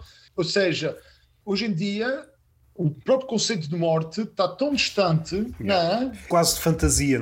Exato, mas se calhar vejo o teu avô morrer quando já tens tipo, quando já és adolescente, mas ele também já era velhinho, é, tipo, tu olhas tipo, ai ai, vou morrer com a idade dele, meu, que é tipo 70, 80, 60, vá, pronto, a nossa esperança média de vida é longa, ou seja, mesmo as pessoas que tu vejas morrer já são tão velhas que mesmo o conceito continua a ser distante, mas isto acho que é um fruto da altura em que vivemos, porque acho que antigamente não era bem assim. Sim, o meu avô foi o 18º filho, meu avô, do lado da minha mãe, foi 18 filho, mas só tipo 10 chegaram à vida adulta. Eles morriam bebés, tipo, estavam a terem asma. Eu tenho asma, yeah. eu morri. Yeah, yeah. Sim, sim, sim. Ou sim. seja, naquela altura a religião, tipo, se calhar explicava muita coisa, dada a ausência também. pois, agora, agora, isso que disseste levou-me aqui ao cenário. Se de repente a medicina recuasse uns séculos. Tu estás numa rua movimentada, seja em Lisboa, seja, sei lá, numa capital, seja Paris, seja. E agora Paris levou uma outra ideia. Uma ideia, uma ideia clínica chamada Síndrome de Paris. Não sei se estás familiarizado Não. com esta ideia. Partiu de chegares a Paris e a realidade nada tem a ver com o teu ideal. E agora tornou-se um conceito mais abstrato de aquilo que, que encontras nada tem a ver com o teu ideal. Chama-se Síndrome de Paris. Estás em Lisboa, estás em Paris? Sim, estava em Paris, estavas numa, numa rua movimentada e de repente Deus ou uma entidade com, com esse poder estelava os dedos e a medicina recuava uns séculos. E as pessoas que até podiam estar medicadas deixavam de estar, pessoas com. começava tudo a cair na rua. Precisava de um comprimido. O que? O comprimido deixou de existir. O Covid foi um bocadinho. É outro exemplo a Trump, no sentido, não, não estou aqui a falar de estapafúrdio, mas vai ser um exemplo como o Trump, que vai ser. Hum, já está a ser estudado, mas só conseguiremos compreendê-lo daqui a muitas décadas. Acho que a gente só vai perceber daqui a muito tempo. Acho que não erro muito. Foi o catalisador da estupidez. Já se notava antes da Covid que havia muito estúpido pelo mundo e acho que desfez aquela ideia que o homem uh, podia mudar para melhor. Havia aquela ideia, agora é que vamos ser bons. Agora é que vai ser. Então, o caminho da humanidade é inevitavelmente o lado certo da história ganhar e Sim. estamos, uh, como é que se chama, a tender para o progresso, sempre. Não há nada a fazer. Isso não é verdade. Isso não é verdade. Altos e baixos. Mas havia muitas ideias. Na yeah. Latina, que era um, de repente chegámos lá e destruímos aquilo tudo. Tipo, yeah. houve um período pré-Idade das Trevas, tipo, que era, ou seja, a Idade das Trevas precedeu a um período muito mais. Um, rico e. Pode eventualmente acontecer. Pode eventualmente acontecer. Há um livro do Wells. Uh, da máquina do tempo, salvo erro. No futuro, quando nós pensamos numa sociedade futuro, pensamos mais evoluída que a nossa. Acontecer qualquer coisa e regredimos. É uma possibilidade. Aliás, uma coisa muito engraçada de quando analisas, tipo, principalmente filmes e obras literárias uh, futuristas sobre como é que é o futuro, elas são uma grande tradução sobre o presente em que aquilo foi escrito. Se tu leres né, obras de Philip Dick, ou H.G. Wells, a maneira como eles visualizam o futuro diz muito mais do presente que foi escrito do que o futuro. Por muito visionário que sejas, és sempre filho do teu tempo. Não é? Oh, és... disciplinadíssimo, sem dúvida. Pois, autores como esses conseguem ir um bocadinho além, conseguem sair um bocado do tempo deles e pensar, deixa lá ver, não lhe chamaria pessimista, porque há pelo menos essa possibilidade de descarrilar e irmos ter um futuro desses. Porque aquilo que aconteceu na, na pandemia no início, tornar-nos-íamos pessoas melhores. Agora vamos aceitar o outro e tal e tal, vamos tornar-nos menos consumistas. A partir daqui é que vai ser. E assim que a primeira vaga diminuiu, voltámos a ser aquilo que sempre fomos, ou talvez pior, pensando no capítulo do consumismo. Deixa-me dizer-te um pormenor. Às vezes, quando até. Uma coisa muito engraçada, quando analisas tipo filmes que é que nós estamos a combater aliens, por exemplo, uma coisa assim, geralmente mostra os aliens, é muito engraçado. Mostra-os evoluídos, os aliens são sempre muito mais evoluídos tecnologicamente que nós, mas desprovidos de humanidade. É muito engraçado. Aliás, chega até ao ponto em que qual é a maior tradução de expressão emocional humana? A cara. Yeah. E se fores ver, às vezes, quando se vê um alien, não tem sobrancelhas, não sorri, é tipo só uma, uma espécie de, de, ah, whatever, de cara sem nada, que não há demonstração de emoções, não é? Mas a tecnologia deles é incrível.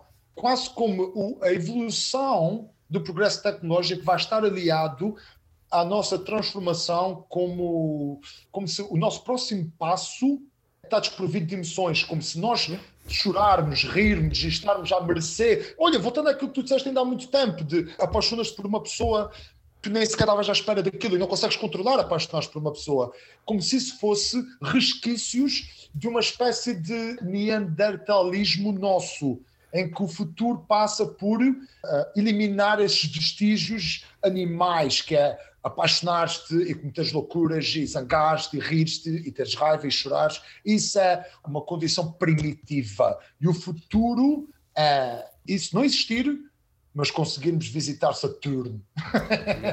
Eu acho que faz sentido e acho que já estamos a caminhar para lá. Se pensarmos naquela ideia que há pouco dissemos, isto parece que andamos a, andar em círculos. Ah, completamente. Eu vou voltar a falar dos Illuminati. o Illuminati e levar no cu, na mesma frase, não é? Exatamente. Illuminati e levar no cu de aliens. Providos de emoção. Aliás, os aliens estão a ver o cu dos Illuminati, mas eles nem sequer estão. A coisa que é engraçada é ter os aliens completamente assexuados. Pegando nesse tema de aliens e eventuais sequestros de homens que eventualmente foram alvo de uma sonda anal, não achas que isso são vários homens fechados no armário que se envolveram em fantasias homossexuais e a única desculpa que eles têm é pá, querida, desculpa, fui raptado por aliens e arrebentaram-me o cu todo. É uma, uma perspectiva engraçada, porque podia ser pá, estiveram a ver o que estava dentro das minhas narinas. Há uma opção pelo cu. Porque isso agora eu vou ser, parece, parece que eu sou um colunista do The Guardian, mas porque o cu, cu é, do, do ponto de vista masculino cisgetron, estás a ver, a maior reserva que tu tens. Estás a ver? Portanto, a maior invasão pessoal que te podem fazer é irem ao teu cu. Estás a perceber? Enquanto que. Eu não sei o que é que é que Ou seja, se imaginarmos o extraterrestre como uma espécie de, sei lá, de painel de cortiça onde estão lá os objetivos da invasão da Terra. Não está lá invasão da Terra como o nome da, da operação, está invasão ao cu do homem. O que eles querem invadir mesmo é o cu do homem. Esse é o objetivo total dos ataques alienígenas. Mas olha, eu acho que a gente devia acabar nessa nota, não. Gostei muito de conversar contigo, pá. Gostei Momento, muito. olha, acho que és uma pessoa muito interessante, mas isto é um podcast muito fixe. Não sei se queres dizer mais alguma coisa, recomendar alguém, recomendar uma merda que tenhas visto. Ah, olha, eu recomendo-te a ti. Estás indo no Algarve, não é? Portanto, Yeah, yeah. está a haver aí uma vaga interessante de comediantes a aparecer, ok?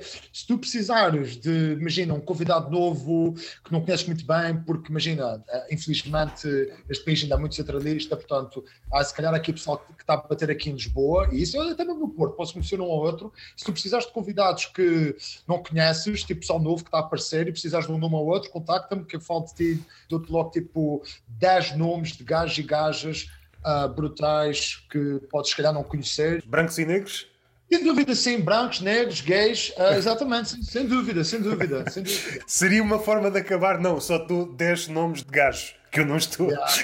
Exatamente, depois disso, depois disso tudo, aqui um monte de gajos, todos iguais, nesse aspecto tem isso. Olha, se viaja a Lisboa, di- diz qualquer coisa, mano, a gente já Ok. está aí, leva-te ali ao Comedy Club ou outro sítio qualquer, olha, está a acontecer uma cena engraçada, talvez stand-up em inglês, que é uma coisa muito engraçada Yeah. também aqui em Lisboa, portanto, aparece aí, mas sempre que estiveres aqui em Lisboa, diz qualquer merda.